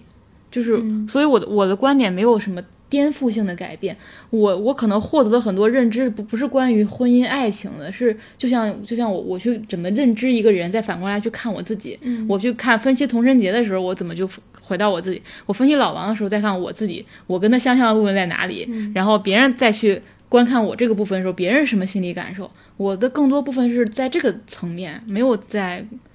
呃，尤其是在婚姻关系上，对我没有影响。嗯，我也好像没有太有这方面的影响。但是我在想着有没有一个原因，有可能是因为我们三个都未婚，嗯，就意味着我们已经有很长的一段时间是在跟自己打交道了。嗯，就是我们对自我的那个呃要求，或者说对自我的那个体察已经是比较深了。对。然后有大量的，不管是这个节目里的这三对，还是说我们大量身边的朋友的有一些啊，就是不说全部，有一些情感关系是他们对自我还没有对对特别的呃，就是了解。或者说是没有特别稳固的时候进入了婚姻，那可能这个摩擦或者说这个问题会比较的剧烈。但是有可能就是说，当你自己对自己有一个更好的判断的时候，你可能去接受一段关系的时候，你会有一个更平稳的，就像刚刚阿康说的那个心态，就是我对他的期待到底是什么，以及我想从这。过程里面得到一个什么样的积极的答案？他的那个否定的消极的东西一定会存在，但是取决于我对这个整体的期待。我是希望有一个不离不弃、一生一世，还是说我其实希望有一个跟我同频道、能交通、能能沟通的、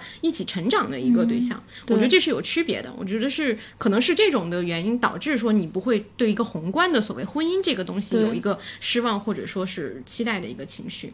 我觉得现在生活就是我们，我从影视剧也好，现实生活当中也好，就是比如谁谁离婚了，谁谁结婚了，谁谁的关系发生变化了，好像都对我的理解不会有太大的的颠覆和影响了，因为我好像已经接受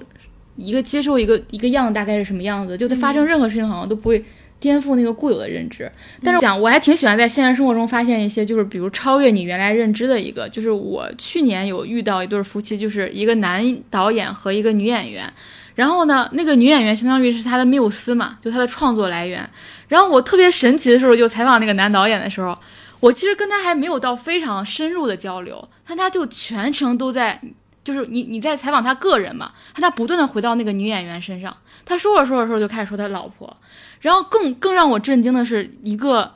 在我看来也也也四十多岁的一个男性，然后也比较体面的男性，然后一个有才华，他在我面前说就说我觉得我配不上他。然后他说：“我觉得他比我有天赋。然后他在在我们家，他看什么书，我就跟着看什么书。他有什么创作灵感，我就围绕这个创作灵感再去挖掘，或者再或者再是怎么样的。就而且甚至他在里他在不断的对我反思、忏悔，就很长时间开始忏悔，说我从什么时候开始认识他，然后我做了什么事儿，我伤害了他。就是好像有一段时间是他跟这个女生分手了，然后那个女生又是一个比较孤僻的人，然后没什么朋友。”然后那个男生，那个男导演就在我面前，就就大概就是说，呃，我这辈子都不会原谅我自己。就是我当时，我我居然他那么可怜，我居然抛弃过他。然后哇，我你知道那个认知体验，尤其是在去年的时候，可能还没有，就我们我对这种现在不一样了。现在可能在微微博上每天打开都是男女关系的讨论，但去年的时候，你听到一个男性，而且是一个你在你看来已经很强大的男性，在你面前承认。他崇拜他的老婆，他没有他有天赋，然后他在他面前是自卑的，甚至他是要去忏悔他做过一些对不起他的事儿，而且他用的词非常重，就是我这辈子都不会谅解我自己这种话，我当场真的是 震惊掉了，我我印象太深了，就是而且他对这个女女演员的描述非常的准确，他就说。他是一个欲望又强烈但又很克制的人，就是我们我跟他的素质也好、修养也好、天赋也好，我都差太多了。我觉得他是个发光的人，我一直在努力的追赶他。他内心的刚正，他做人，他各方面都比我优秀太多。就是他不停的在赞美这个女性，然后不停的在忏悔自己。就是我当时就有一种，当然这个词用的肯定是不对的啊。当时就有种这个女生是 PUA 了他，就是你很很很少遇到一个这这样的场，但肯定不是的啊。但肯定是就是这个这个她肯定这个女演员当然是非常有才华的。然后然后后来我又采访这个女演员。这个女演员就有一种内心非常就跟郭姐一样，我就感觉内心非常之完整。然后提到他们的婚礼，他说我们结婚的时候没有钻戒，也没有婚礼，但是他给了我代表作。他说这个，他说这个男生，这个男导演给了我两部代表作，这个是一辈子的事情。他说那个婚礼和钻戒对我而言可能是几天的快乐，但是那两个代表作是跟随我一生的。然后他就对他而言，这个世界上最珍贵的东西可能是那个影后的那个桂冠上的一颗珍珠，而不是这个男导演带给他。手上的那个戒指，就是他描述那个瞬间的时候，我还挺感动的。然后后来，我同时在，我同时当时也采访了另外一对夫妻，他就又完全是不一样的状态。就是这种关系很奇妙，在于他们的创作和他们的爱情关系是在一起的。就是我们既要一起创作点什么，我们一起要去拍电影，然后同时我们还要一起生活。我一直觉得这是一个很很很奇妙的关系，就是你你你你要搭档，对方还甚至是你的灵感来源，然后你们同时还要面对生活当中非常琐碎的事情。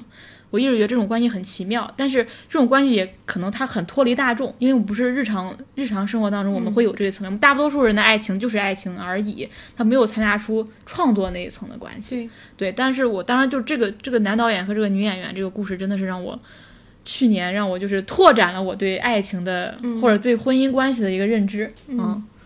是，我觉得现在可能这几年可能这种现象被报道越来越多了，发现这种。脱离性别刻板印象的关系越来越多，嗯，包括你说的这个，包括我们之前看的那个什么小三的那个男的对他自己的实习老婆的那个，你包括今天我们看真人秀里边，这里面有两对关系都不是一个常规的，不是常规的男女关系，可能都是错置了，就一个都是女女方更主动或者女方更强大的关系，你就发现这两年当然没有数据啊，我也不能说就变多了，但至少暴露出来对公众层面上暴露这种关系的讨论，我觉得变多了。那讨论变多的意义就是认为。意义就在于，你可以拥有这样一段关系，而并不是说这种东西不不可能的，而且它也许它的形态也许是更好的，或者说也可以很好的去持续下去。我觉得这是有意思的地方。我就是还有一个补充的，就是关于节目上的东西，就是就是因为我又又想到那个换成恋爱嘛，然后我又不是还想试图要去补一下或者什么的，但是因为实在太长了，我没有补。但是我想提的一个点就是所谓的这种恋爱综艺，呃，亲密关系综艺，其实它有一个。它有一个缺点，就是它在于说，因为它用了一个非常强的一个设定，就不管是把前任放到一起，就换成恋爱那个东西更抽离，就是它是把前任放到一起，而且前任还要在前任的注视下去解去发展新的关系，这是在现实生活中根本不可能的事情。是，然后这个东西它里面有各种各样的强设定，它会它会让这个东西很好看，就它。哦，我明白你的意思。它会激发出非常多人性，就是在现实生活里没有的反应。就是就比如说里面有个桥段是，你去跟跟你要你要去呃你要去约会一个女性女生，你会在那儿打字去跟她的那个前任交流。就是比如说你可以问她的前任她喜欢什么，她不喜欢什么。就这个在现实生活里也很难见到。就是但你不知道对方是谁啊？他的那个节目的设置就是这样的。但是这样的情况下，对方就有理由，我是助攻你，还是给你使绊子？就是它好看的点在这个地方，就是他去给他做了一些非常多游戏规则的设置，让这个情感关系两个人之间的情感关系变得非常非常微妙。但是我觉得这个东西它离真实生活更远，嗯，就是它很难在真实生活。它游戏性其实更强。对于在家人也一样，就是我们现实生活中有很极大的可能，你不会和你的前任最后还来个告别之旅，对吧？但是我看这个节目的时候，我有很有很强烈的冲动，就是说。我好想出演这个真人秀。是这样的，我觉得这个节目它好的地方在于，它虽然有一些强设定，但它特别像一个婚姻调解室。就是我想起一个一个一个剧叫《婚情咨商》，就是那个裴春华演的那个，就是他演的每一集就是十分钟，就是我们要进到那个婚礼咨询室前，我们在一个小酒馆里面的那个对话，就是这个东西非常日常，它在生活里也有可能发生。我们就是要在一个重大的一个强情境之下之前，我们去做一些复盘。其实这个节目更类似于这种设定，就是这。几对人上这个节目，他们的目的就是要去咨询。就是像一个一个，其实每个人都带着诉求来的。对对对，它不太，它里面的各种设置都是为了达到这样的一个目标，而不太像是换成恋爱那样，我的各种设置都是为了激发人性的阴暗面和那个。而且我突然觉得这个节目其实击中了一个社会的痛点，嗯，就是中国人在离婚前其实没有婚情自伤这个件事儿。是的，就是你离婚前其实没有一个人专门给你调解的，不是我们中国不叫调解，那不都是 办证的阿姨给你 乱说胡说八道吗？回去再想想，嗯，还是为了孩子。对，你说这么好的老公，你都要放弃他，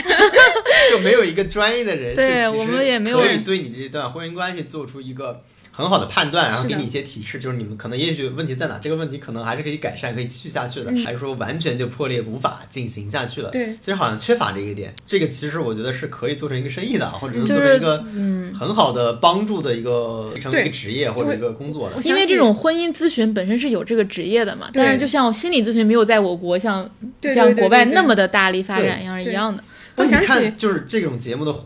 火爆程度，大家关心程度，这个说明是这个需求是有的。对，所以我觉得他节目其实抓住了一个真实的需求。对，就是大家确实想这么干，而不是说。我故意创造一个很奇怪的游戏环节，一个悬空的游戏设置，让只让大家刺激。想起一个新一个新闻，就是那个也不是新闻，就是之前呃，我忘了是哪个媒体，他采访了一个在北京做家事的一个法官，他就提到说他审过很多的离婚案嘛，其中有很多离婚案的那个当事人都是要在法庭上一点一点的诉说对方的罪状。对，他其实是在倾诉，他不是为了有一个明确的诉求，你就能看到这个人在婚姻关系里被压抑了多久，因为他那些话说给身边的人听，没有人能够理解，也。没有人能够听懂他到底诉求是什么，别人只会给你离或者不离两个答案。但是他有长期积日积月累的一个怨气，想要去倾诉，他是没有地方去倾诉的。对，然后他跑到离婚的那个地方，一个场景，他觉得我终于可以说了。是，我想想这个人有多大的这种倾诉的欲望，或者说他这种情感想要表露的欲望，他无处可去。对，最后放到了法庭上。对，婚姻一般持续时间都不会。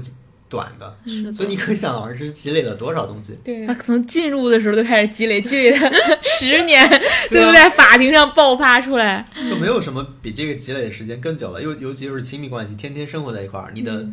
按照我们做内容的来讲，你的素材量已经大到 可以写好好几个剧本了吧？对，所以说就是你看，你看心理咨询很大部分都是你你在说嘛，其实咨询师在听，他你就是需要你这个。你这个表达表达出来，你怎么表达？你用什么方式表达？你用什么字词？全都表现了你的渴望，你没有被满足的部分，那个才是真正的咨询的材料。对，所以我看有人说，其实是真人秀版的婚姻故事嘛，对，就很像嘛，很像。男方女方互相说一下他们对方的优点和缺点，是吧？写下来。嗯。好的，我感觉，然后我到最后的时候，我今天还想说。我突然想起李李李李宗盛的有一首歌，我觉得很适合放在我们今天这个结尾，就是关于我们的事，他们通通都猜错。嗯。我也希望说这六个嘉宾可能觉得今关于我们的事，所有大家都猜错了，可能会有一个更深层的、更另外一个故事，可能一个更隐身的版本、更隐藏版本，那个版本可能是不足以外人道也的，只能他们彼此之间分享。所以结论就是关于我们的事，他们通通都猜错，就是也希望这节目后面能给更多的一些复杂的就呈现。嗯，好，那我们今天节目就到这里，好，我们下期再见。拜拜。我们已听得太多关于我们的事，他们统统都猜错。关于心中的话，心中的话，心中的话，心中的话，只对你一个人说。